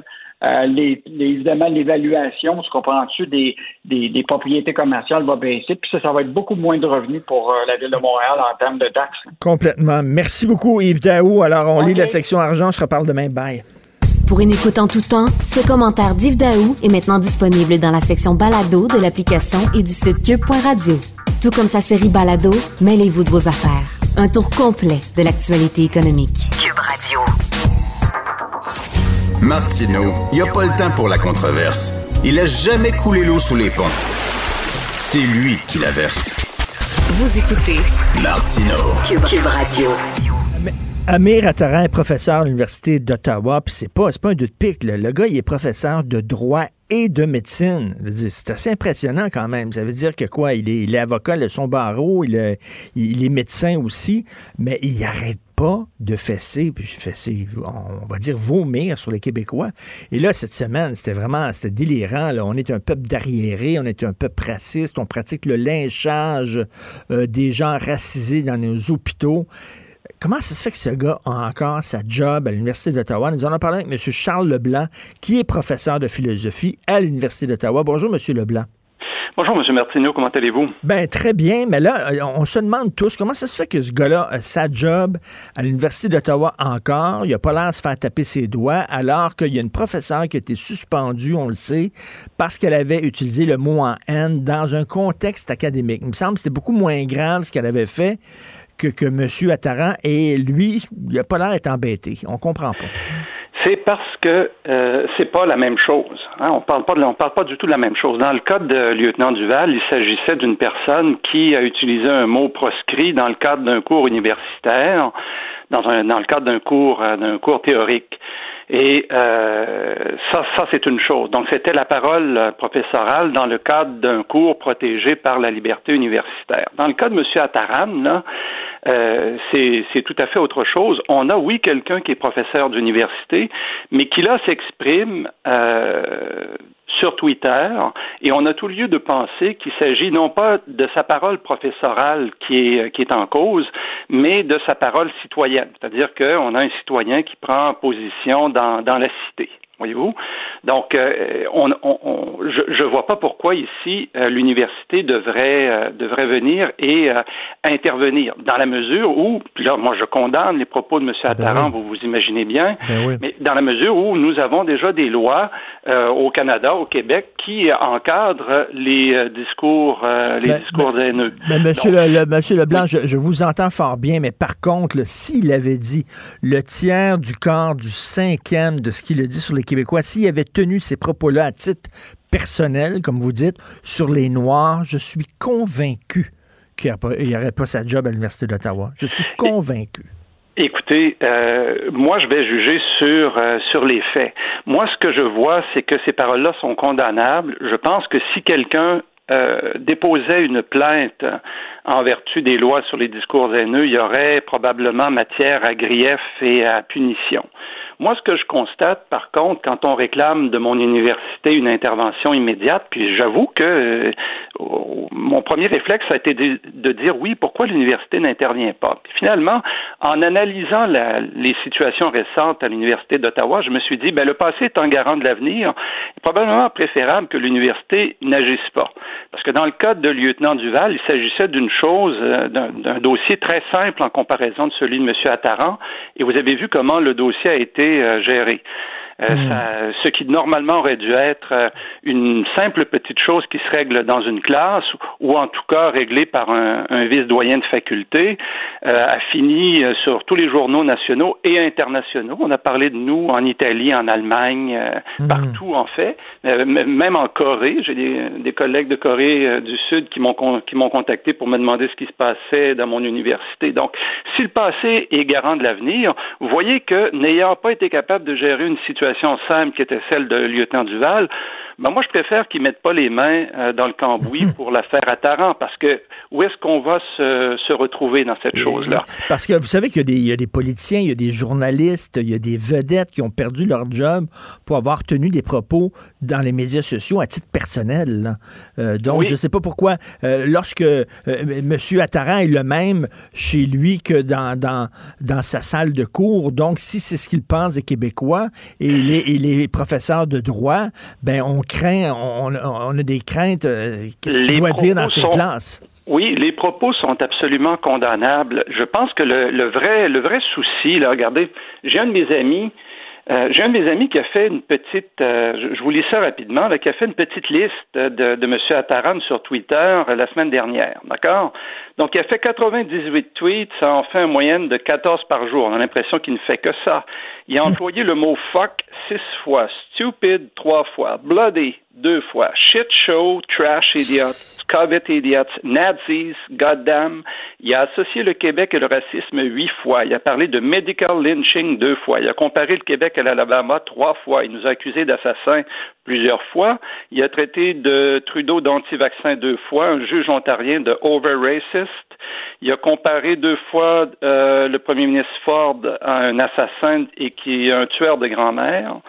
Il a dit que Legault et Ford étaient des butchers, que les politiciens canadiens euh, étaient des gens qui avaient qui étaient microcéphales. Il a accusé le docteur Tam d'avoir tué des Canadiens. Donc moi, il n'y a personne qui va me faire croire que ça, c'est euh, la parole professorale et que ça doit être considéré. Écoutez, si ça si là-dessus il s'exprime en tant que professeur d'université, alors il faut imaginer que la recherche universitaire est une forme de psychopathologie, parce que ça ne peut pas être un professeur d'université qui s'exprime comme ça. Je trouve que le véritable problème ici, à l'extérieur du fait que c'est pas agréable de se faire traiter euh, de raciste, on est d'accord avec ça, et c'est condamnable selon moi, selon les lois sur les discours euh, haineux, mais je suis pas avocat. Euh, le vrai problème, c'est que qui est le problème de l'université. Que se passera-t-il lorsqu'il y aura des Québécois dans la classe de M. Attaran? Euh, quel sera le rapport euh, qu'il va y avoir? Comment un Québécois peut-il ensuite se sentir euh, en quelque sorte, je dirais pas en sécurité, mais à l'aise avec un professeur qui, sur la place publique, s'exprime tel qu'il mmh. s'exprime actuellement? Ça, c'est un véritable problème. C'est à l'université à s'occuper de ça. Mais vous, monsieur... museler, oui, continuez. oui, tant qu'à savoir si on doit le museler, moi j'attirais votre attention sur une chose. Actuellement, là, vous et moi, on a une conversation, je commente un fait euh, de l'actualité. Comme font tous les professeurs d'université euh, pratiquement euh, lorsqu'ils sont interpellés par les journalistes. Est-ce que ce que nous voulons, c'est que l'université, par exemple l'université d'Ottawa ou les universités, commencent à dire, mais ben là, vous, vous allez pouvoir vous exprimer uniquement sur euh, le sujet très très pointu de votre euh, de votre euh, spécialisation. Mmh. sinon, on va vous vous avez des risques. Vous risquez de perdre votre emploi, vous risquez d'avoir d'en subir des conséquences. Mais ben là, moi, la seule chose dont je vais pouvoir vous parler, M. Martineau, c'est le rôle de Friedrich Schlegel dans le romantisme allemand. Je suis pas sûr qu'on va faire beaucoup de millage là-dessus à Cube Radio ni partout ailleurs. Vous, vous me voyez, vous voyez bien où est-ce qu'on Est-ce que c'est là qu'on veut aller? Donc, probablement que, hélas, puis je dis hélas deux fois, probablement que endurer les éructations d'Ataran, c'est le prix à payer pour avoir une parole libre. Je, vous euh, comprends, je vous comprends, mais là, en parlant de parole libre, Monsieur Leblanc, je vous écoute, là. Vous êtes courageux quand même, là, parce que vous travaillez à l'Université d'Ottawa et euh, vous êtes en nombre ici, vous critiquez euh, les, les, les, les, gens qui dirigent l'université. mais c'est ça, ça fait partie de notre job. C'est pour ça qu'il y a une liberté universitaire c'est parce qu'on doit être, on doit être capable de critiquer ben, en étant avec des arguments sur le plan de la raison. Il ne s'agit pas ici d'avoir des, euh, de, de, crier des noms aux gens. Mais il suffit de critiquer les choses. Écoutez, euh, quand on regarde objectivement l'affaire lieutenant Duval, euh, on ne peut pas dire que là, euh, c'est une chose qui a été euh, administrée correctement. Les positions du recteur de l'université ont été mises en cause, pas juste par moi, mais par de nombreuses autres personnes sur la place publique. À chaque fois que j'ai vu le, le, recteur ou le doyen de la faculté des arts prendre la parole ou en tout cas essayer d'agir dans le cas lieutenant Duval, j'avais l'impression de revoir le film Laurel et Hardy des ménageurs de piano. Oui, oui. écoutez, la dernière chose que je veux, c'est que là, l'université s'occupe du cas à Taran, parce que ce que je crains, je comprends c'est qu'on se retrouve avec une chape de plomb, puis on ne pourra plus s'exprimer. Je, comprends, je comprends, et c'est le prix à payer pour avoir une liberté d'expression totale. Vous, si vous vous sentez euh, libre de me parler comme ça, est-ce que c'est parce que vous êtes protégé par un syndicat, puis vous savez que, euh, est-ce que, moi, je, le rôle du syndicat dans une université, justement, fait comme un, un buffer, comme on dit, entre, entre l'administration et les professeurs. Ils peuvent pas vous sacrer dehors ou vous réprimander parce que vous avez parlé euh, à des médias parce que, quoi, vous êtes défendu par votre syndicat ou quoi? Ben, euh, vous savez que, bon, euh, par exemple, prenons le cas des fonctionnaires fédéraux. Alors, il y a à peu près, il y a six ans de cela, il y avait des problèmes parce que je suis aussi professeur de traduction à l'école de traduction et d'interprétation. Il y avait des problèmes au bureau de la traduction. Euh, plusieurs de mes anciens étudiants euh, m'ont interpellé pour me dire Monsieur Leblanc, on a des problèmes, on peut pas parler, on peut pas décrier la situation parce que nous, euh, on perd notre job si on est identifié. on m'écrivait en passant par toutes sortes de, boîtes de courriels, on m'écrivait même plus à mon courriel de l'université, pourtant les gens avaient peur de parler. Parce que hmm. pour les fonctionnaires d'État, il y a un devoir de réserve. Euh, ben, moi, je pense qu'on a un devoir de loyauté envers notre institution et je pense, M. Martineau, que lorsque je critique l'Université d'Ottawa, c'est un acte de loyauté envers l'institution quand je vois quand je vois qu'elle n'est pas, elle ne va pas dans le sens où elle devrait aller. Euh, pourvu que je le fasse en apportant des arguments qui sont euh, qui sont rationnels et puis euh, dans un débat qui est, qui est pluraliste où on entend les Audi alteram partem. non, mais écoutez, c'est passionnant de, de, vous entendre parler et je vous le dis, là, vos, vos, étudiants sont chanceux de vous avoir comme prof de philo. J'aurais bien aimé ça avoir un prof de philo comme ça. Donc, euh, merci beaucoup, Monsieur Leblanc. Très intéressant. Charles Leblanc, professeur de philosophie à l'Université d'Ottawa. Bonne journée, merci. Bonne journée à vous. La Banque Q est reconnue pour faire valoir vos avoirs sans vous les prendre. Mais quand vous pensez à votre premier compte bancaire, tu sais, dans le temps à l'école, vous faisiez vos dépôts avec vos scènes dans la petite enveloppe. Hmm, c'était bien beau. Mais avec le temps, ce vieux compte-là vous a coûté des milliers de dollars en frais, puis vous ne faites pas une scène d'intérêt. Avec la Banque Q, vous obtenez des intérêts élevés et aucun frais sur vos services bancaires courants. Autrement dit, ça fait pas mal plus de scènes dans votre enveloppe, ça. Banque Q, faites valoir vos avoirs. Visitez banqueq.ca pour en savoir plus. Radio. Martino, souvent imité, mais jamais égalé. Vous écoutez Martino, Cube, Radio.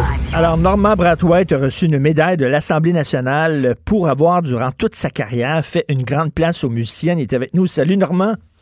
Allô, Richard, comment vas-tu? Ben, très bien. Ça fait combien de médailles que tu reçois, là? ben, ça, humblement, je dois dire une coupe, mais c'est comme des trophées qu'on reçoit dans notre métier, c'est le fun. Tu sais, tu, tu fais une émission, tu reçois un Gémeaux, c'est vraiment trippant, là. C'était correct, mais une médaille pour quelque chose que tu n'as pas fait pour avoir une médaille.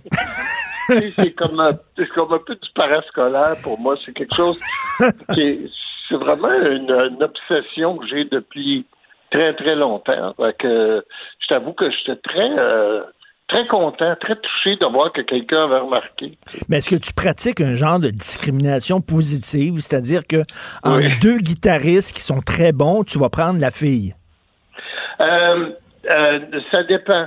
Je vais prendre la personne qui va mieux fitter avec la gang. Puis c'est pour ça que, tu sais, je regardais l'émission euh, la semaine passée, l'autre semaine d'avant, ça y passé. Puis je regardais, puis c'est vraiment la parité. Parce que c'est comme ça dans la vie. mais pas, pas partout, pas dans tous les métiers. Mais normalement, ça devrait être comme ça. Qu'est-ce qu'une fille euh, amène de différent dans un band? Ben, euh, il y a un côté, les filles à un moment donné ne pouvaient pas travailler, jouaient pas nulle part. Fait qu'ils faisaient beaucoup de théâtre. Tu sais, genre euh, l'ingénieux Don Quichotte ou euh, trop les prenait pour cabaret ou tu sais. Donc, ils ont une attitude tu sais, ils disent pas, tu dis, viens faire un solo en avant, ils disent pas, ben mon fil est pas assez long, mais tu comprends-tu? Ils sont beaucoup plus théâtrales. Fait que les filles, ils ont amené les gars à devenir aussi beaucoup, euh, tu sais, beaucoup plus, beaucoup moins musiciens en arrière, hmm. avec des écouteurs, là, puis moi, je fais ma job, puis je m'en vais chez nous après. Évidemment, on sait la place qu'a eu Mélissa Lavergne dans, dans Belle et Bomme, entre autres. Là. Euh, habituellement, les percussions, hein, les drummers, puis tout ça, c'est tout le temps des gars qui sont drummers, c'est tout le temps des gars qui sont aux percussions. Puis elle, c'est vrai qu'elle avait elle a un chien incroyable, elle a amené quelque chose. Oui, incroyable. Et puis, tu vois, là, j'ai euh, j'ai une fille au drum, ce qui est très rare. Euh, elle s'appelle Emmanuelle Caplette. Elle, elle a joué avec euh, le gars Andy Summer de Police. En fait, elle ah, joue oui. avec lui, elle a un groupe, oui. Et puis, elle a joué au show de Seth Meyers. Et puis, j'ai entendu Andy Summer dire en entrevue que elle faisait aussi fort, sinon plus que tous les gars avec qui Ça, c'est content, Steve Copeland. Imagine. wow! Mais toi, tu as comme ouvert la porte parce que tu as montré que ben, les filles sont, sont, font aussi de la bonne musique que les gars. Euh, J'imagine qu'il y a beaucoup de gens. Ben, les bonnes, t'es rendu combien d'années, là? Là, je suis à ma 18e. Tabouin, bravo. Et euh, en 18 ans, euh, j'imagine que ça fait des petits aussi. Il y a des gens. Est-ce que tu penses que ça a eu un impact positif dans le milieu? Oui, oui, parce que j'ai eu plein d'appels de gens qui me disent c'est drôle, j'y pense tout le temps quand je monte un band. Ouais, mais ça serait le fun. Mais moi, le, le, le, la plus belle histoire là-dedans, c'est comme on dit, moi puis le producteur, on était à rue Saint-Hubert avant, puis on sort, puis il y avait des petites filles devant le théâtre puis avec des, des perruques blondes, puis qui jouaient sur des canettes de peinture avec des bâtons. Puis on dit que si vous faites là, puis ils disent on joue à Mélissa. Fait que hein? ça, ça, veut dire que ça a un impact. C'est bien cool. Mais finalement, dis les dons. C'est parce que tu vas être le, seul gars sur scène entouré de belles filles. C'est rien que ça. Exactement. Exactement. C'est rien que ça.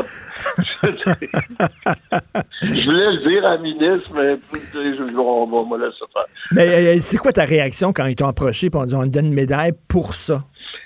Et, je l'ai appris euh, en surprise parce qu'on a fait, on a enregistré l'émission. Puis ils m'ont fait, je suis parti avec mon épouse pendant deux heures en, auto. Puis je leur avais dit, j'haïs les surprises. Je trouve qu'un animateur devrait être la dernière personne à subir une surprise. Voyons, on t'anime le show, tu sais, faut que tu sois. ils m'ont dit, ça va te faire plaisir, puis tout ça, mais je m'attendais à je sais pas quoi. Puis là, quand je suis rentré, ben, ça va passer, là, samedi, à Télé-Québec, à 21h. Le ban au complet, c'est des filles. Il y avait tout allé, allé chercher toutes les filles avec qui j'ai travaillé. Fait que, écoute, c'était, je voulais mourir. Wow. De, quand t'es voué tout ensemble, là, plusieurs générations. C'est vraiment cool. Non, mais c'est vraiment le fun. Ces filles-là te disent ben merci de nous avoir donné une chance, merci de nous avoir ouvert la porte, puis de montrer. Écoute, pourtant, là, tu on a le même âge, toi, puis moi, euh, on écoutait Heart, puis on écoutait les Go-Go's, puis tout ça. sais, il y en avait des, des, des, bandes de filles, là. Oui, oui, il y en avait, mais ici, c'était plus une mentalité de, de taverne, tu sais. C'était comme. Euh, comme j'ai toujours dit, tu sais, les gars, ils disaient, ouais, les filles, on est mal à l'aise on peut pas passer de commentaires sur le cul des chanteuses, tu sais. Moi, je disais, si vous saviez comment les filles passent des commentaires sur le cul des ben, ça doit. c'est sûr et certain aussi, là. Fait que là, euh, le band que j'ai, là, c'est tout des jobs, là. Tu sais, c'est comme. Euh, c'est pas un band moitié gars, moitié fille, c'est un band. Fait que c'est super cool. Est-ce que là, tu vas avoir, tu vas faire la discrimination positive maintenant pour la diversité, c'est, le, mot à la mode aussi. Fait que non seulement, là, c'est pas tout d'avoir une fille, il faut avoir une fille noire. Faut avoir, est-ce que tu, tu t'es aussi euh, sensible à ça, quoi? Euh, oui, je l'ai toujours été, mais l'émission Belle et Bonne, c'est ça le but, là. C'est ça l'idée. Mais tant que je suis là, il y a de la diversité. Fait que... Mais il y en a qui vont dire que t'es pas, t'es pas vraiment noir. Il y a des noirs qui Ouais, vont ouais, dire, là, t'es, t'es noir pâle. T'es à côté de Didier Lucien, par exemple, mettons, là. Ouais, ouais. T'es noir pas mal pâle à côté de, d'autres aussi. là. Ils vont dire, Eh, tu passes pour un arabe des fois. Oui, bien sûr, quand je vais quand je vais en France, c'est effrayant. Euh, mettons si, mettons que il faut, faut, faut me promène dans les bons quartiers Hey, mais Normand, comment t'expliques? Moi, moi, je suis fasciné et, euh, par les gens qui durent. OK? Puis ça, ça va arriver de moins en moins. Toi, tu es peut-être la dernière génération d'artistes qui pouvaient avoir une longue carrière. J'ai l'impression Ouais. aujourd'hui, c'est des petites carrières. C'est les gens qui se font connaître, qui ont des petites carrières, mais des gens qui ont des carrières sur 20, 30 ans. On va voir ça de moins en moins. Est-ce que tu es d'accord avec moi? Oui, mais c'est dommage, par exemple. Mais moi, ce qui m'a aidé beaucoup, c'est que je suis passé d'une affaire à l'autre. Tu sais, j'ai commencé comme comme comédien. Après ça, je suis tombé dans l'animation. Après ça, je suis tombé dans l'animation de gala. Puis, à un moment donné, j'étais- les gens me considéraient comme un humoriste. Fait que je pense que c'est pour ça aussi. Mais il y en a quand même bien du monde qui ont des longues carrières. Là. Mais c'est vrai que la prochaine génération, ça, il y en a du monde. Là. Tu sais, quand tu dis qu'il y a 37 shows en même temps d'humour, là, tu sais, c'est comme. euh, Et, c'est il faut du travail. Et écoute, avant la petite vie, maintenant, il y a des avertissements là, en disant là, ceci euh, n'est pas conforme aux valeurs d'aujourd'hui, ça représente d'anciennes valeurs, blablabla.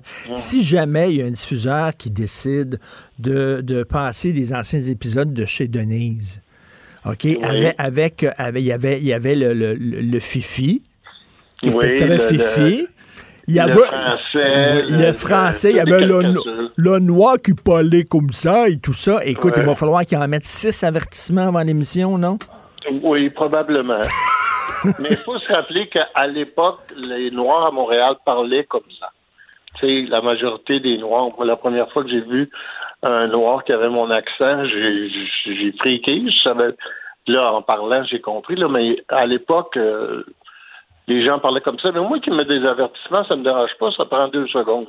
OK. Mais, euh, ben, tu sais, comme la petite vie, ce sont pas juste à cause du personnage que j'ai joué. Le français de Benoît Brière est une caricature. Toute la famille sont des caricatures. Ben oui. Les Québécois passent pour des morons, mais c'est de la comédie. Mais qui mettent un panneau aussi, ça fait former la gueule à ben du monde. J'ai pas de problème avec Mais tu trouves ça, tu trouves ça qu'on est. Écoute, t'étais dans le piment fort. Trouves-tu qu'on est rendu là, ultra sensible? là? On se roule en boule puis on braille dès qu'il y a une petite joke Ouais. un petit peu là, qui dépasse un peu. là. Ouais. Moi, c'est tellement. La phrase que je suis tenu d'entendre, c'est Hey, on peut pas dire ça aujourd'hui. Tu sais, minute, là aussi. La joke, une joke, c'est une joke, là. Tu sais, ça veut dire que quand tu as fait la joke à l'époque, à l'époque, tu pas. Tu faisais juste.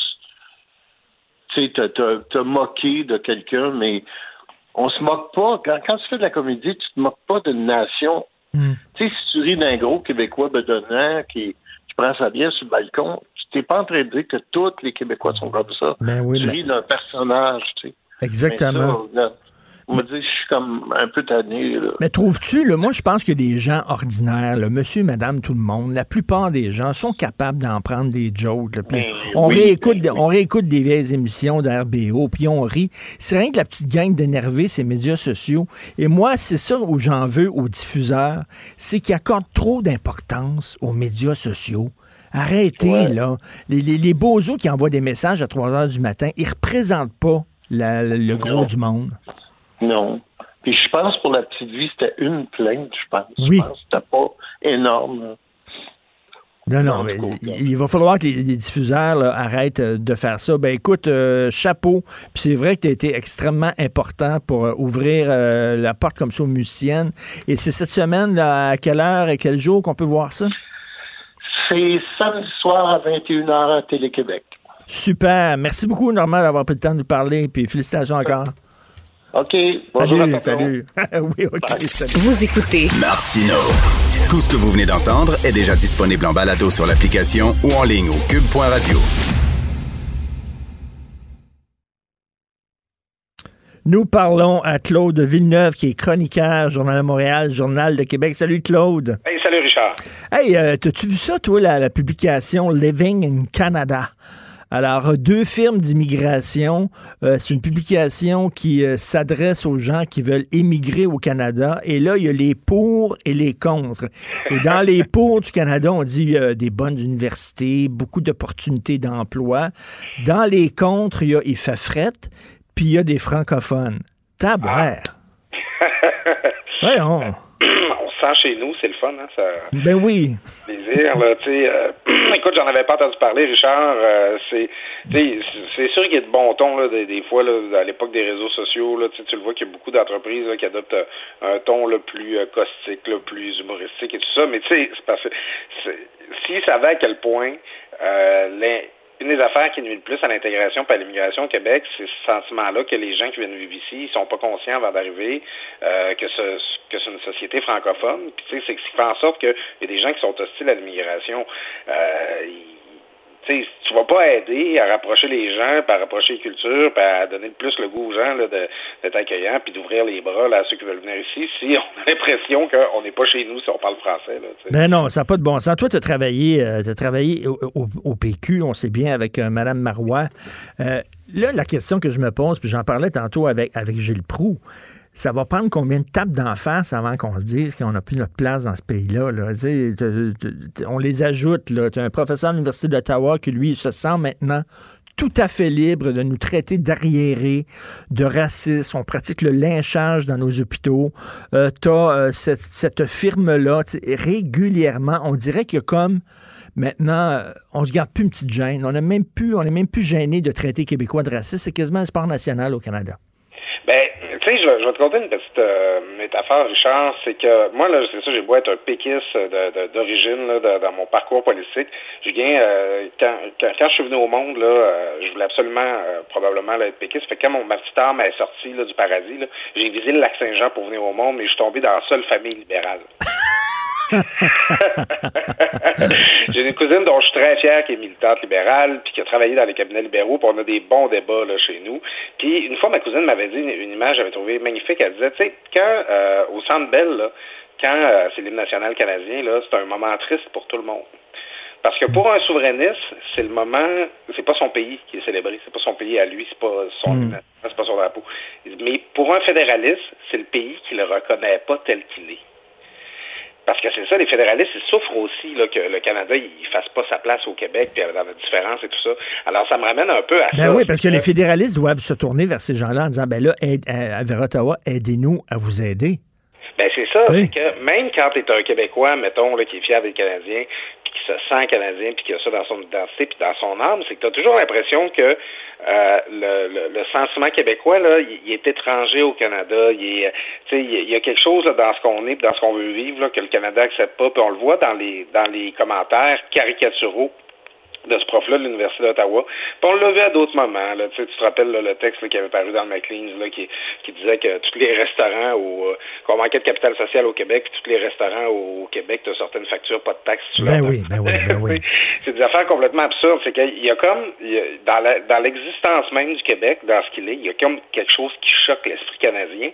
Puis ça, même si tu crois dans le, Ca- dans le Canada, c'est hautement inconfortable.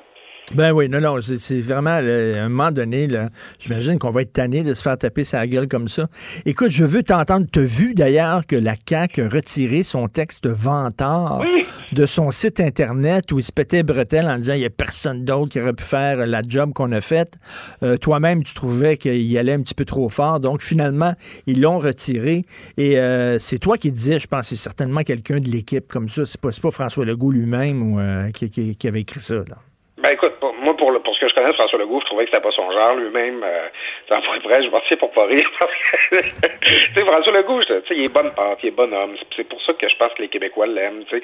Puis c'est de le voir mardi dire ouais, c'est pas vraiment mon style. euh, ça ressemblait pas à François Legault. Tu sais. Puis dans les appareils de parti, t'as souvent des gens là, qui aimeraient ça là, que les boss là, soient plus euh, plus vantards, là, plus euh, fiers de la réalisation, tous ceux qui vont pousser. Moi, c'est ça. Je vois le travail de, de, de staff plus ou moins bien intentionné euh, qui voulait là, vanter les réalisations de son parti, mais tu sais, le ton est maladroit d'écrire ça au jeu, euh, un peu anonymement, t'as l'impression voulant faire penser que c'est un citoyen normal là, qui écrit ça alors que c'est manifestement euh, une œuvre d'un employé politique. Euh, je trouve que ça, ressemble, ça ressemblait pas au message d'ensemble que la CAQ essaye d'avoir dans cette Ben oui. Écoute, je veux t'emmener sur. Tu n'avais pas prévu de parler de ça, mais je veux t'entendre là-dessus. Euh, tu as certainement vu le dossier aujourd'hui dans le Journal de Montréal sur la cimenterie McGuinness. OK? Euh, mais Claude, comment ça se fait qu'on a permis à ce- cette entreprise-là, et tous les écolos disaient ça va être super polluant, puis on sait que les cimenteries, c'est polluant. Comment ça se fait qu'on a permis de court-circuiter le BAP rien que parce que ça donnait de la job en région? Eh, ça va être bon, ça donne de la job en région. C'est bien beau la job, mais il n'y a pas rien que ça, là. Écoute, euh, on va- c'est quasiment une thérapie pour moi ce matin, Richard. On revisite mon lourd passé. J'étais en politique quand on m'a autorisé. Ben oui. Puis d'ailleurs, le PQ était, était, était pour ça là, qu'on bypasse le BAP. Explique-moi.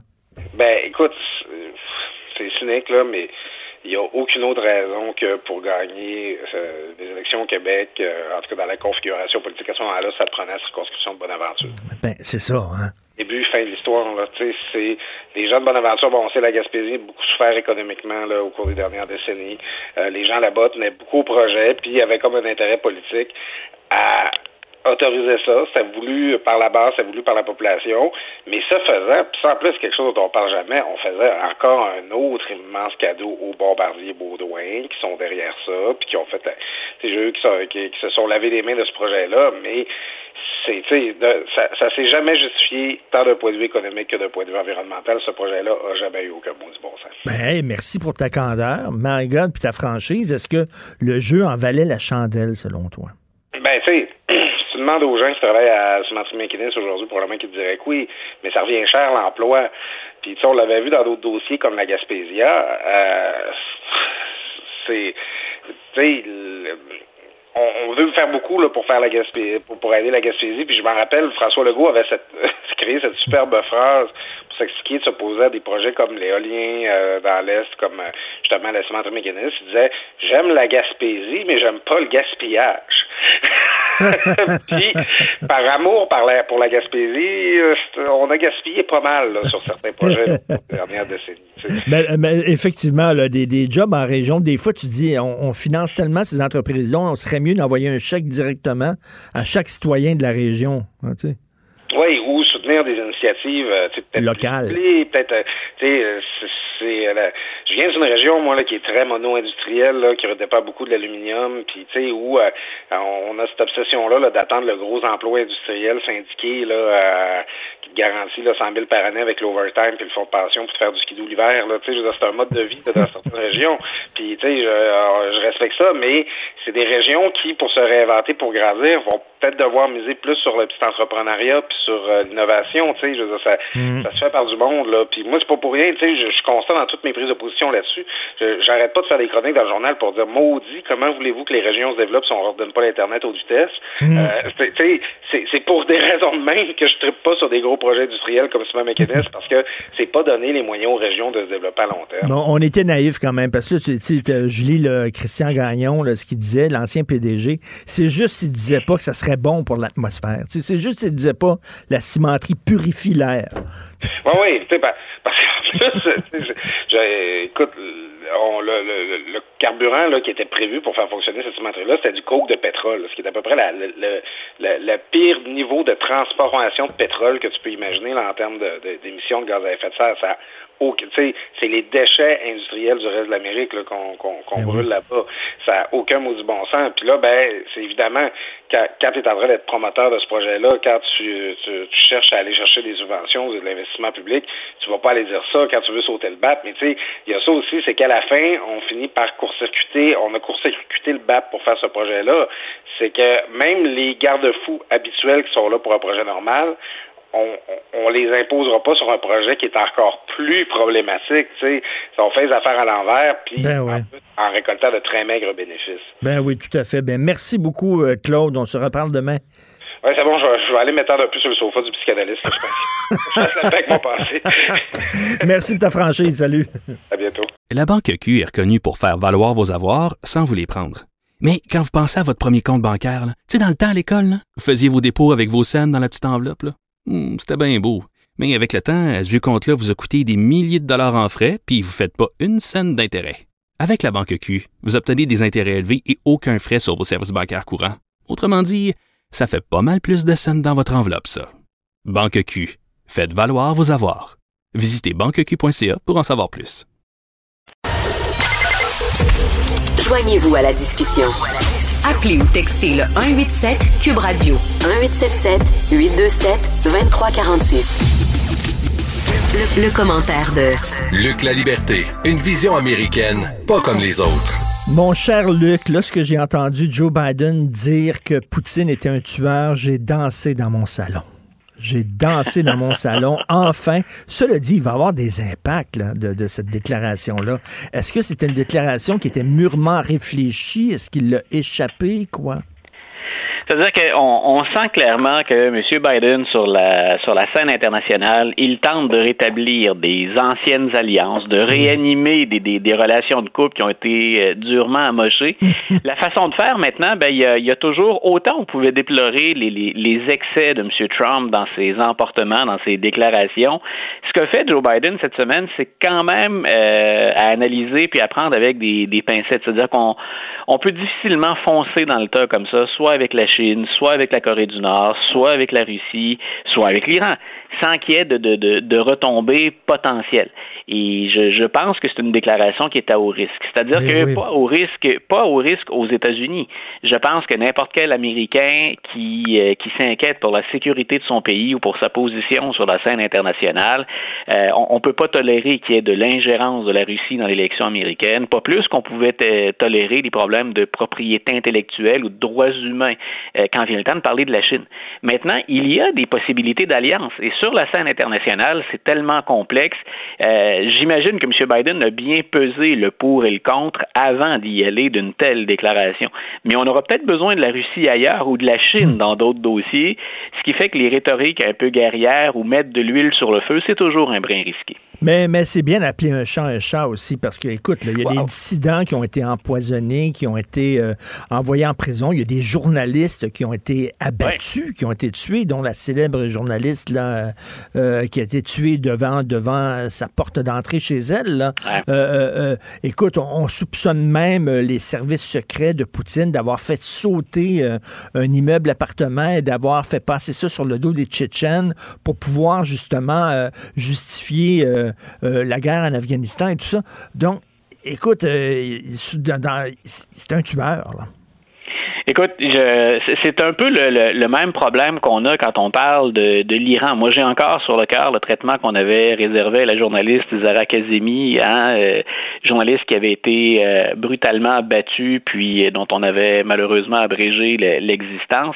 Il y a, il y a pas de. C'est toujours difficile de gérer notre propre code moral, nos valeurs ici, nos valeurs personnelles. Écoute, si, je regarde au fond de moi, là, je te rejoins. Quand, on dit de, de Poutine ce que Biden a affirmé, je suis personnellement content. Je, je, je peux que, je ne peux que déplorer cette façon-là de mener des, des, des affaires ou de gérer son pays.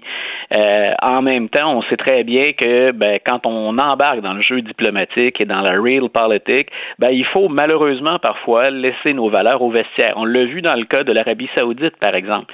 Moi, que Mohamed Ben Salman s'en tire sans être tenu premier responsable de ce qui est arrivé à Jamal Khashoggi, je peux toujours le comprendre quand on regarde la stratégie sur le terrain dans cette région-là du monde, puis peut-être aussi des intérêts financiers, quoique là, c'est le bout, je décroche plus rapidement.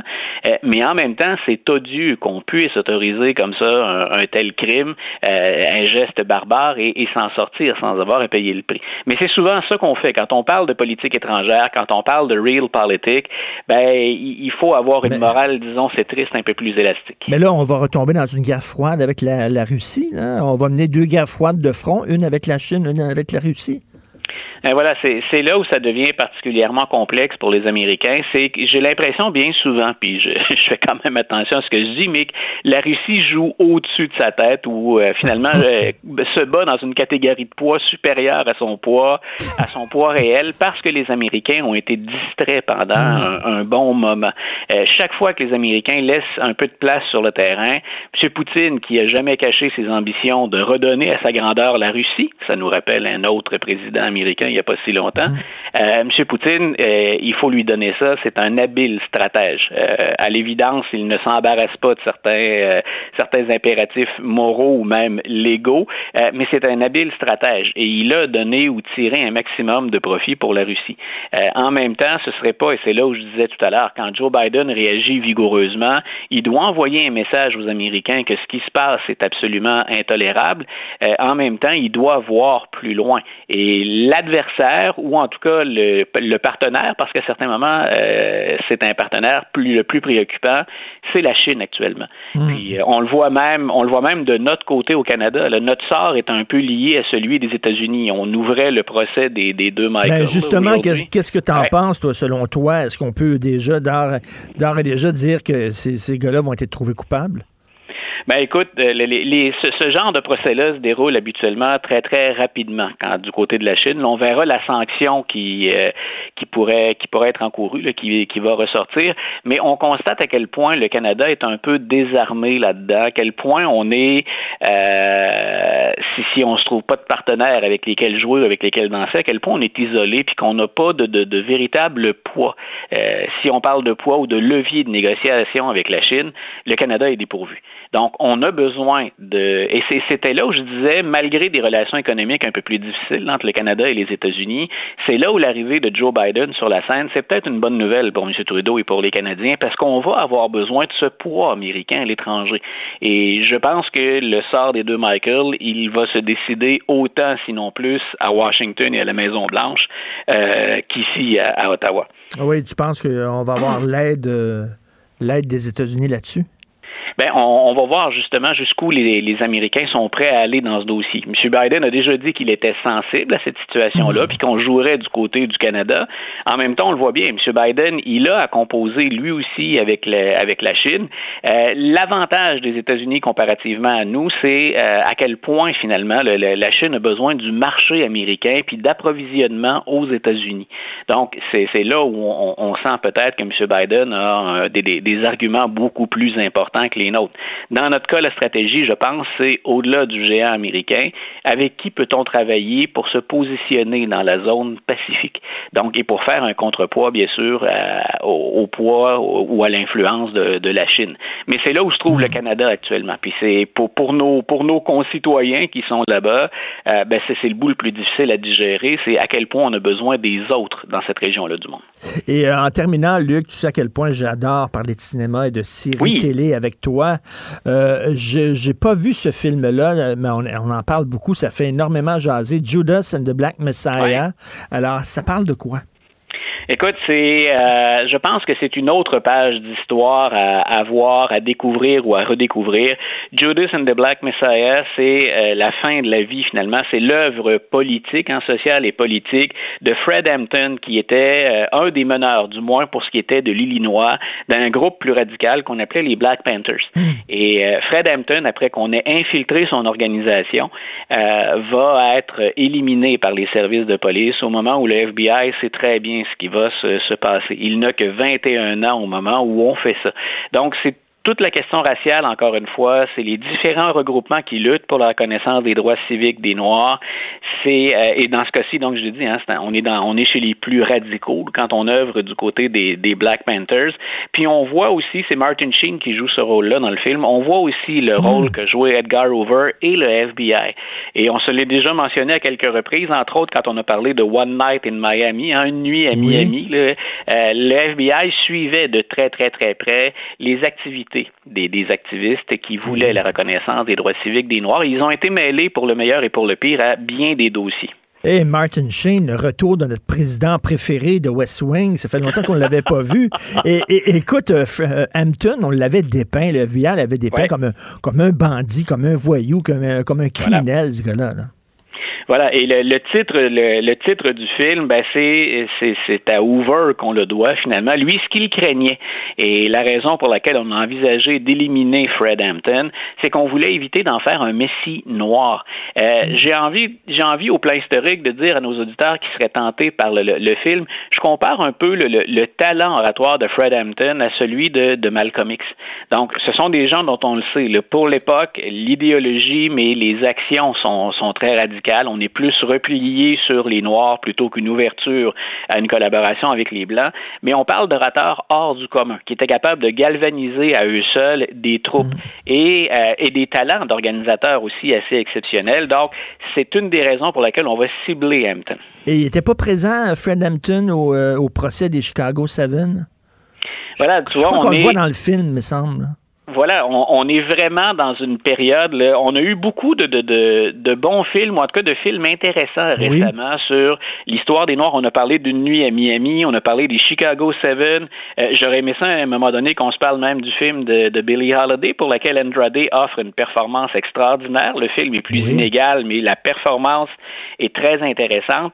Euh, on ajoute avec ce film-là, donc à une série, à une brochette de films qui, qui sont à, qui nous permettent, je répète, de, découvrir ou de redécouvrir des moments très, très importants qui expliquent même des enjeux contemporains, des enjeux pour lesquels on se bat encore aux États-Unis. Écoute, je rêve d'un podcast, toi et moi, où on parlerait de films et de séries américaines. Ce serait trippant.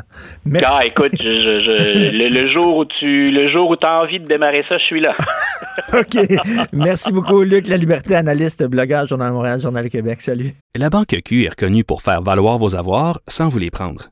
Mais quand vous pensez à votre premier compte bancaire, tu sais, dans le temps à l'école, vous faisiez vos dépôts avec vos scènes dans la petite enveloppe. Hmm, c'était bien beau.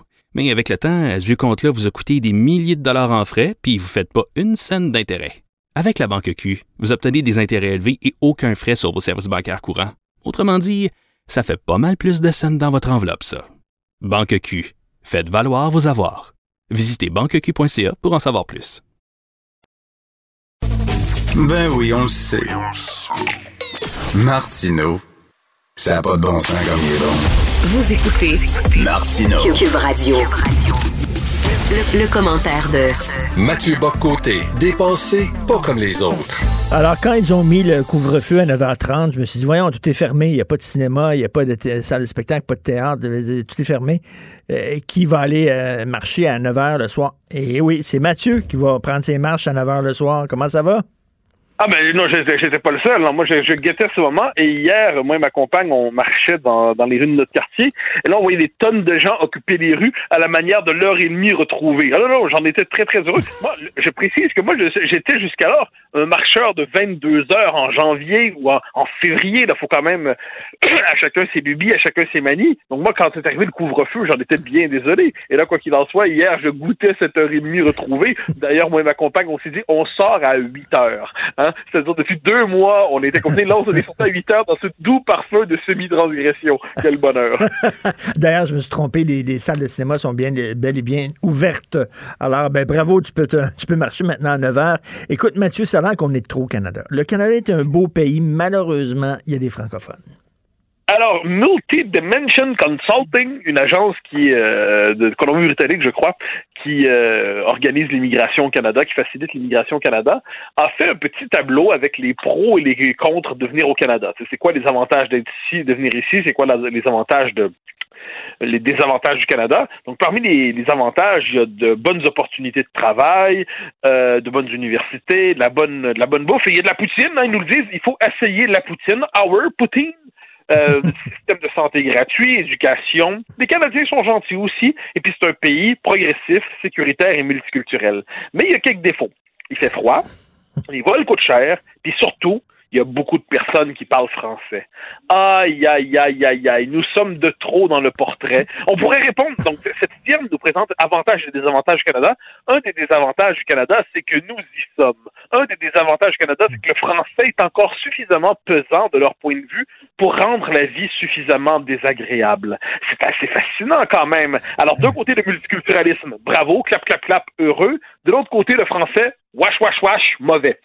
Je précise qu'au moment où on se dit ça, parce que là, ça circule beaucoup sur les réseaux sociaux, cette espèce d'étrange euh, promotion, la firme de Vancouver a déjà fait sauter euh, la, la son, son, affiche de promotion, comme s'il venait de se rendre compte de manière un peu étrange que cette publicité pouvait être, euh, comment dire, pas très efficace. Il n'en demeure pas moins que ça circule et c'est surtout, c'est un aveu. C'est un aveu. C'est-à-dire, lorsque lorsqu'ils ne sont pas surveillés de l'extérieur, lorsqu'ils se laissent aller à eux-mêmes, lorsqu'ils présentent le pays au monde, à leur clientèle, et lorsqu'il le porte sur le c'est quoi le branding du Canada qu'il propose? Eh bien, l'élément français est de trop. Comme je pourrais répondre que le Canada travaille à régler ce problème-là depuis un bon moment et y parviendra. Hein, tôt ou tard, nous, nous ne serons plus qu'un résidu folklorique dans ce pays, mais il n'en demeure pas moins que dans sa représentation officielle, le Canada est encombré, c'est assez fascinant, par son peuple fondateur. Eh bien, comme dirait ben, Christian Dufour, son nous sommes de trop. Ben, ben c'est ça le problème. C'est que le, le problème avec les francophones, selon eux, c'est qu'on revendique le statut de peuple fondateur. Si, au contraire, on disait, nous sommes un, groupe euh, culturel ethnique comme les autres et nous faisons partie de la grande famille multiculturelle, là, ils nous, ils nous applaudiraient. Oui, c'est à condition de disparaître, en fait. C'est-à-dire, le statut de peuple fondateur, ça a comme vertu qu'on dit, ben, euh, sur, au Québec, qui est notre espace, notre espace politique, vous avez pour vocation de vous intégrer à nous. D'ailleurs, nous ne sommes pas qu'un groupe ethnique, nous sommes une nation. C'est-à-dire que vous pouvez venir du Pakistan, de l'Inde, des Philippines, euh, de Grande-Bretagne, de Suède, qu'importe, et vous pouvez devenir québécois. Parce que la nation québécoise, c'est pas un groupe ethnique qui reproduit simplement des rituels et des traditions. C'est une nation, c'est une société, ça, bon. Eh bien non, et à partir du moment où on rappelle qu'on est un peuple, quand on rappelle, quand on refuse le grand récit du nous sommes tous des immigrants, non, nous ne sommes pas tous des immigrants. Il y a deux peuples fondateurs ici. Il y a par ailleurs les nations amérindiennes. Il y a les peuples dont le Québec est un peuple fondateur. On disait autrefois le Canada français.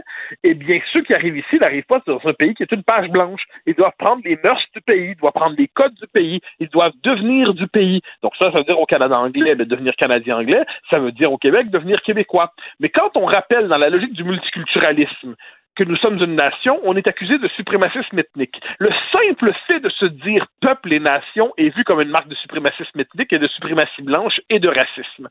Donc on voit c'est quoi l'univers mental. Et là, je, dans cette logique, eh bien le simple fait de dire oui, il y a encore du fait français. Tu sais, c'est les Français, les, mm. les, les, francophones québécois, c'est pas comme des Ukrainiens ou c'est pas comme des Norvégiens ou c'est pas comme on peut faire la liste des gens qui auraient conservé des coutumes de leur pays d'origine. Non, ici, c'est une langue qui structure une partie du pays et même le pays dans son ensemble, si on veut à tout prix dans une, une perspective fédéraliste. Eh bien non, nous sommes de trop. Mais je précise, soit dit en passant, que c'est pas surprenant. Et la prochaine étape, il faut jamais oublier que même au Québec, même au Québec, dans, pour certains, nous sommes de trop. Qu'est-ce qu'on entend souvent?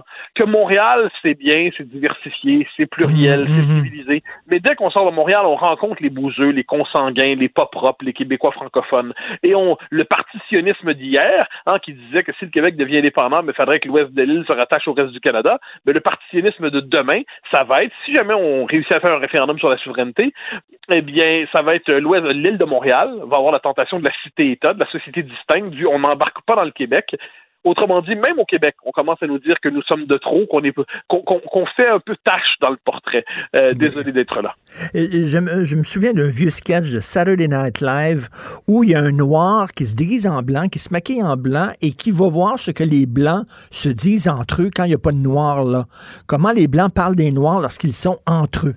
Et là, j'ai l'impression justement au Québec depuis quelque temps, euh, il y a une décomplexion. Ils sont décomplexés, mais avant ils parlaient des Québécois entre eux, euh, mais ils ne nous le disaient pas en pleine face. Mais maintenant, ils nous le disent en pleine face, qu'ils pensent de nous. Oui, mais ça, ça c'est les réseaux sociaux dans leur euh, caractère pédagogique, disons ça comme ça. Il y a beaucoup de conversations privées qui peuvent désormais s'afficher publiquement. Ça me fascine d'ailleurs. On dirait que les gens ne sont pas conscients.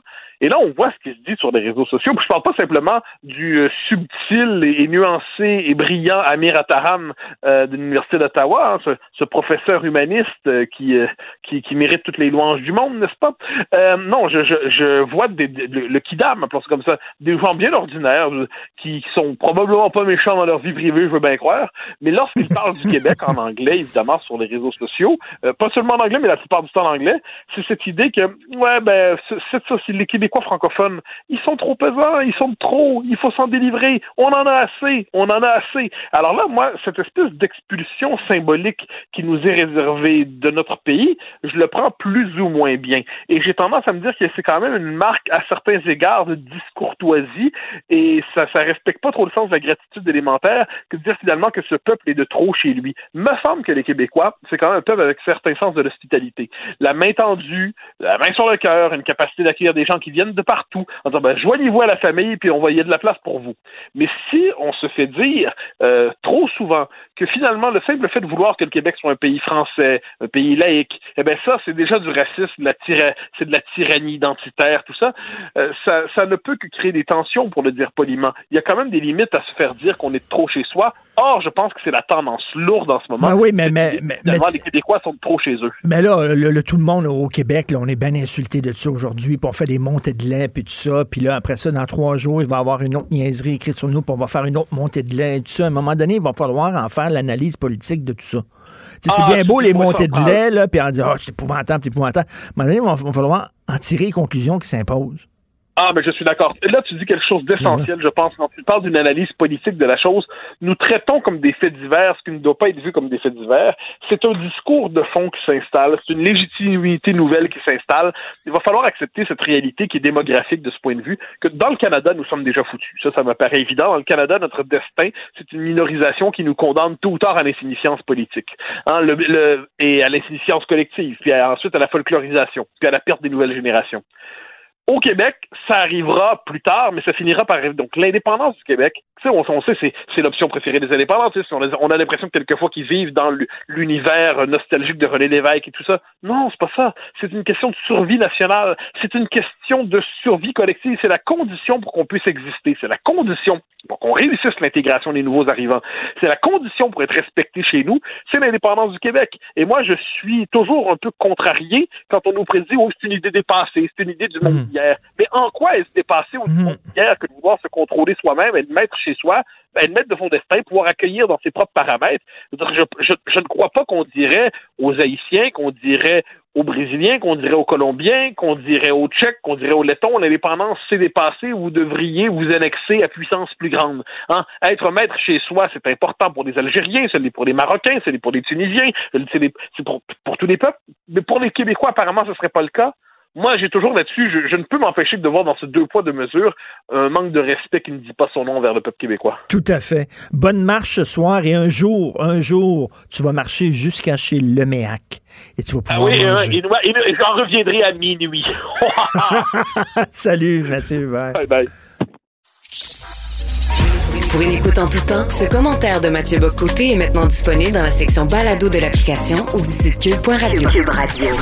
Tout comme la série podcast de Mathieu Bocoté, Les idées mènent le monde. Un balado qui cherche à mettre en lumière, à travers le travail des intellectuels, les grands enjeux de notre société. La Banque Q est reconnue pour faire valoir vos avoirs sans vous les prendre. Mais quand vous pensez à votre premier compte bancaire, tu sais, dans le temps à l'école, vous faisiez vos dépôts avec vos scènes dans la petite enveloppe. Hmm, C'était bien beau. Mais avec le temps, à ce vieux compte-là vous a coûté des milliers de dollars en frais, puis vous ne faites pas une scène d'intérêt. Avec la Banque Q, vous obtenez des intérêts élevés et aucun frais sur vos services bancaires courants. Autrement dit, ça fait pas mal plus de scènes dans votre enveloppe, ça. Banque Q. Faites valoir vos avoirs. Visitez banqueq.ca pour en savoir plus. Si c'est vrai qu'on aime autant qu'on déteste, Martineau, C'est sûrement l'animateur le plus aimé au Québec. Vous écoutez Martineau. Cube Radio. Le, le commentaire de Emmanuel Latraverse. Des analyses politiques pas comme les autres. Cher Emmanuel, tu voulais parler de deux sujets, le Parti conservateur et l'aide médicale à mourir, mais tu sais qu'on peut les jumeler. Et là, la question que je te pose, est-ce que le Parti conservateur a besoin de l'aide médicale à mourir? Mais non, au contraire. Le Parti conservateur a besoin euh, de d'un électrochoc. Oui. Si on veut garder les termes euh, les termes médicaux pour se sortir de sa dépression. Parce que là, c'est le Euh, début du congrès, puis ça va pas très bien. Non, mais ça va pas très bien. C'est, il faut, il faut commencer par dire deux choses quand on parle du Parti conservateur. En politique, il n'y a pas pire rôle que d'être chef de l'opposition officielle. Et ajoute qu'on est en pandémie, ben là, c'est doublement pire parce que t'as pas t'as pas la visibilité, tu peux c'est difficile de critiquer le gouvernement parce que tu es obligé d'être solidaire de la guerre collective dans laquelle nous sommes en nous sommes enrôlés, etc. Et doublement le Parti conservateur, c'est une coalition qui est difficile à maintenir ensemble au Canada. Parce que les libéraux sont animés par un partage de leurs valeurs euh, progressistes, multiculturalistes, euh, qui, qui, le parti ensemble, mais d'une manière idéologique très, très, très, très forte. Alors que il y a différents le Parti conservateur, c'est vraiment une coalition parce qu'il y a différents types de conservatisme. Le conservatisme au Québec, c'est pas le même qu'en Ontario, c'est pas le même que dans l'Ouest. Puis ajoute là-dedans euh, la réalité des conservateurs sociaux. Alors c'est ça qui rend ça particulièrement difficile. Mais le problème auquel Erin O'Toole, le fond de son problème, c'est qu'il a fait campagne au leadership en courtisant l'aile conservatrice sociale parce que c'est lui qui, qui a fait campagne en se décrivant comme un vrai bleu, hein, a Mm. true blue, puis en dénigrant euh, son adversaire euh, Peter McKay. Peter McKay comme étant trop progressiste, étant un faux conservateur. Puis là, le lendemain où il est élu, il dit qu'il faut ramener le parti vers le centre. Alors, oui. Il y en a des conservateurs qui sont pas contents. Ben, Alors, il y a trois choses à, il, y a, il y a comme une clé en fin de semaine. C'est que c'est l'opportunité pour le Parti conservateur de définir, de se définir clairement et pour le chef dans l'esprit d'un électorat plus large. Mais en même temps, il doit réussir à ressouder sa coalition qui est tiraillée dans plein de directions en ce moment. Alors, c'est comme ces deux objectifs contraires parce que tu dois, tu dois plaire à une majorité de Canadiens en même temps que tu ressoudes ta coalition qui, elle, veut rester plus traditionnelle, entre guillemets. Et c'est ça qui est difficile pour lui. Moi, je vois trois choses à surveiller en fin de semaine. Le premier, c'est l'enjeu des conservateurs sociaux. On en a beaucoup parlé. Il faut le dire, là, toutes les propositions qu'ils ont mises sur la table pour changer la position du parti sur l'avortement, parce que la position du parti sur l'avortement, c'est de ne pas réglementer l'avortement au Canada, c'est de ne pas y toucher, Mm. ont échoué. OK? Alors, mais ils ont fait élire beaucoup de délégués et leur objectif, c'est comme une, une, une passe de la dernière chance pour faire inscrire dans la con- constitution du parti que la vie va de la conception jusqu'à la mort naturelle. C'est toujours essayer de rouvrir ça par la porte en arrière. Quelle place ça va occuper dans les débats? Jusqu'où ça va mener à des tiraillements? Ça, c'est important. Euh, deuxième enjeu, on n'en a pas beaucoup parlé, mais c'est la question de l'environnement. Il y a une partie importante des conservateurs plus modérés qui sont conscients que ce parti-là doit prendre le virage très clairement pour la lutte contre les changements climatiques et qu'en bout de ligne, c'est ce qui leur a le plus nui dans la dernière campagne électorale. Euh, parce que surtout dans les comtés de banlieue urbaine, où tu as un électorat euh, qui n'est pas pro-Greta, mais qui dit que ça prend un gouvernement qui prend ça au sérieux, qui a un plan crédible. Et il y a de plus en plus de voix qui s'élèvent au Parti conservateur pour que le Parti conservateur adopte sa propre version d'une taxe sur le carbone, d'un Mm. prix sur le carbone. Mais ça, c'est de l'hérésie pour un parti qui, qui fait campagne contre ça euh, depuis, euh, depuis, depuis Stéphane Dion en 2008. Alors, où va aller le chef là-dessus? Quel signal il va envoyer? C'est crucial parce que ce qu'il devrait faire pour plaire à l'électorat général, c'est le contraire de ce que lui demande sa base. Et c'est d'autant plus périlleux qu'il y a un mouvement séparatiste en Alberta en ce moment et qu'il y a un mouvement chez les conservateurs en ce moment en Alberta pour se séparer du Parti conservateur. Un peu comme à l'époque du Parti euh, réformiste. Ben, En c'est ça, c'est ça. Je vais, je, vais te poser, je vais te poser la question parce que le Parti conservateur moderne est le résultat d'une fusion, là, finalement, entre un parti de centre-droit et un parti beaucoup plus à droite. Est-ce qu'on s'en va vers une diffusion? On dirait que la greffe n'a jamais pogné, finalement. Ben, la greffe était capable de prendre quand tu avais un leader très, très fort. Comme M. Mulroney, comme M. Harper, ouais. Ben, M. Mulroney, au contraire, c'est son gouvernement qui a mené euh, à la création Ah, c'est vrai, c'est vrai. Party, hein. Faut, faut pas, faut, faut pas oublier. Mais est-ce que la même menace pèse? Pas immédiatement, mais objectivement, c'est une crainte réelle chez les conservateurs. Donc, comment tu fais pour avancer sur l'environnement sans t'aliéner la base de l'Ouest? Ça, c'est très difficile. Puis plus largement, moi, je te dirais, pour monsieur, madame, tout le monde, là, à un moment donné, il faut qu'on comprenne c'est quoi la vision économique de ce parti-là en ce moment? On comprend, là, et pendant 15 ans, ils ont été déficit zéro, réduire la, la taille de l'État, etc. Là, on est en pandémie, l'économie est à terre, ça prend un filet social, puis il faut repartir l'économie. Comment, vous- comment vous allez le faire, là? C'est quoi le plan, là?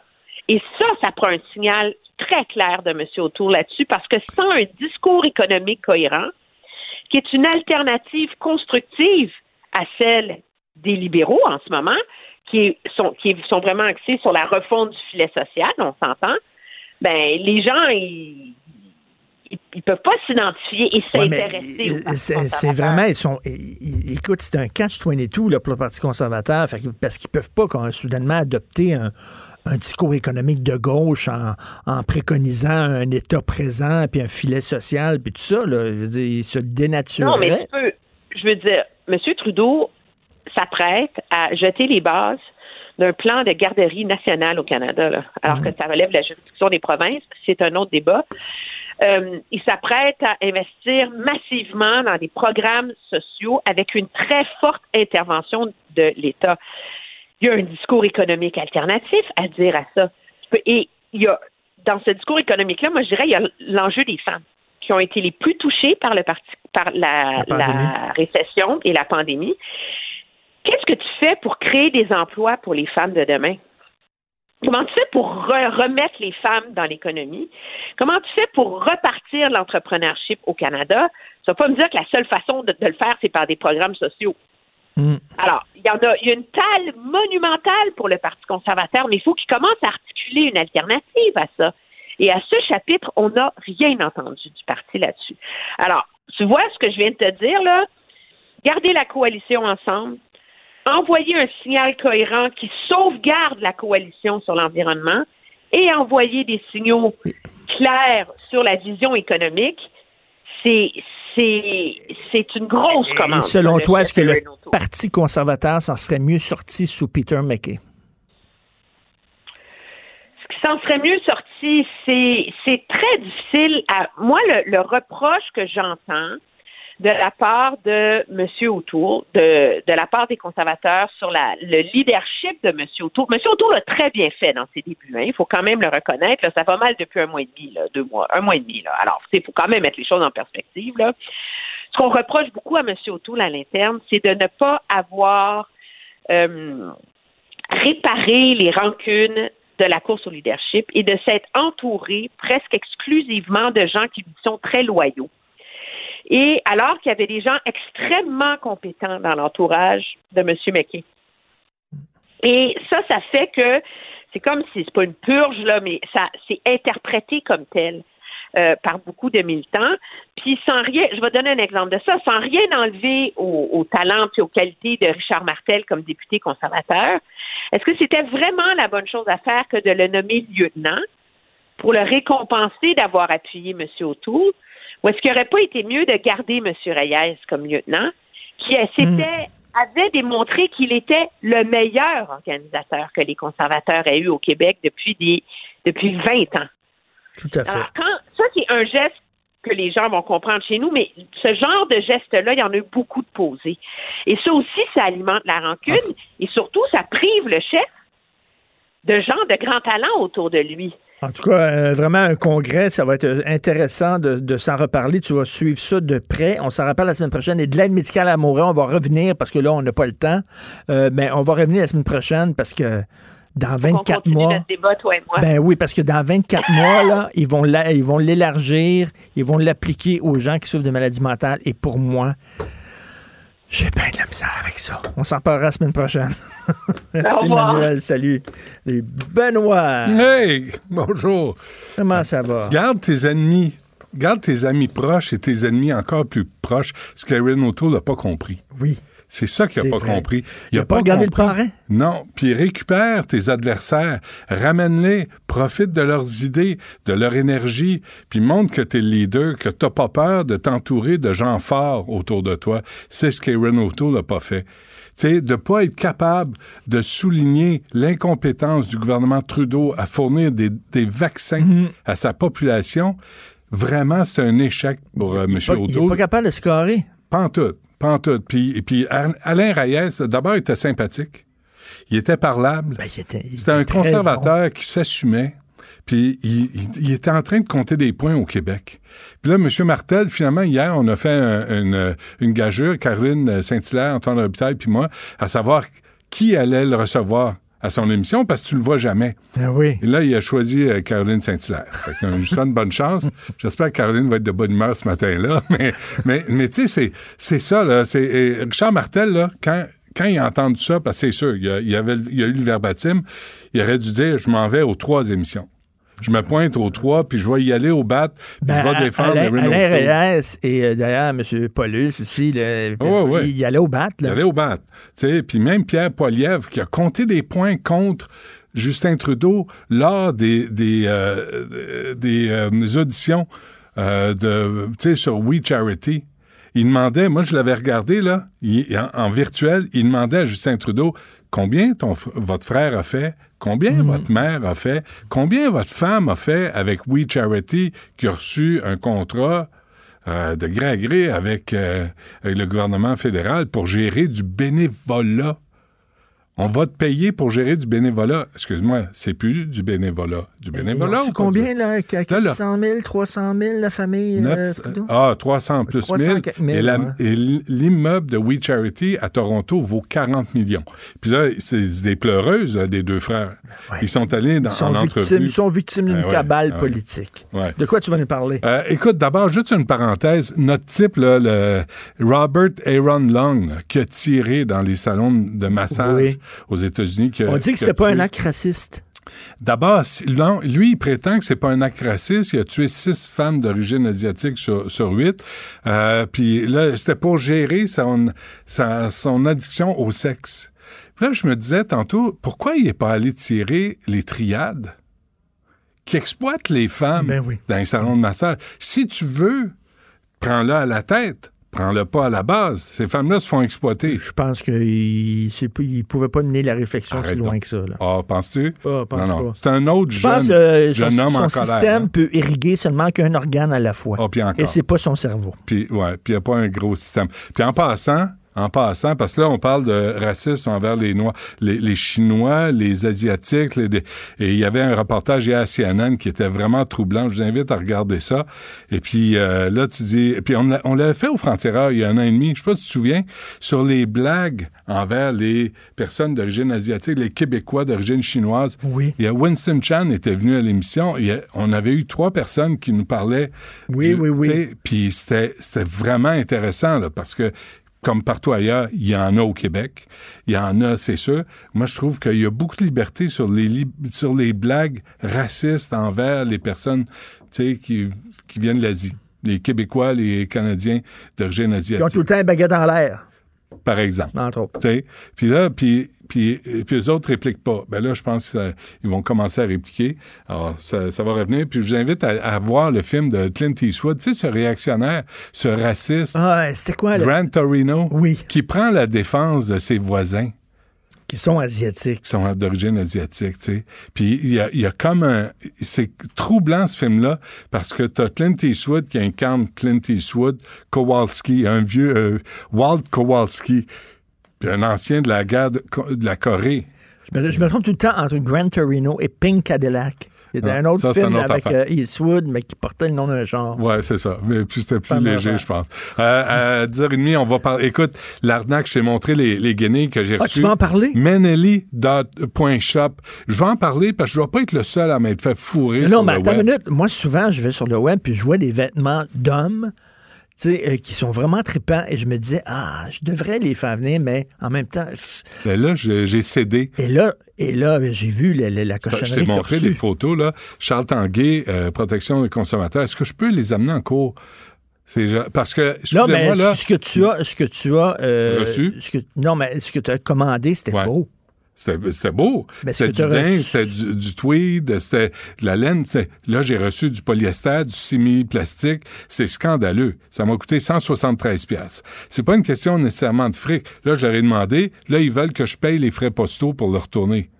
En Il n'y a Chine. rien de mieux Chine, que d'aller dans une vraie boutique puis de voir le mieux. vrai vêtement. C'est ça. À 11h30, on va parler à Rouba Gazal de Québec solidaire sur cette cimenterie McKinnis qui va devenir le plus grand pollueur du Québec. On l'a dit, Ça, on je, je suis étonné ça, de ça. Je suis surpris. Trouves-tu? Moi, je croyais que ça, ça, ça allait purifier l'air de la Ben oui. Puis en plus, les autres cimenteries roulaient à 60% en 2012, quand on a encore fait la charité aux riches de la famille Baudouin. Donc, on salue, là. La même gang que euh, pour le C-Series de Bombardier en passant, hein? La même gang. Tu sais, on les salue, là, c'est correct. Euh, Madame Marois qui a décidé ça en Mais ton- 2012. ton- Puis à midi, sur la pénurie de profs. Mais ton menu est rempli. C'est un bon restaurant. C'est pas, c'est pas à chaque jour, ça? Que le incroyable. menu est appétissant? Ben oui. Oui. Puis on le lave, le menu. Je peux m'aller animer ton émission. Que c'est de la soupe que vous avez sur le menu? Faudrait l'essuyer. Je remercie mon équipe, l'excellent Carl Marchand à la recherche. Merci beaucoup, Carl. Merci, Maude Boutet à la euh, réalisation et à la console, Jean-François Roy et Sébastien Laperrière, le gars de Trois-Rivières. On se reparle demain, 8 h, puis on écoute Benoît. Cube Radio.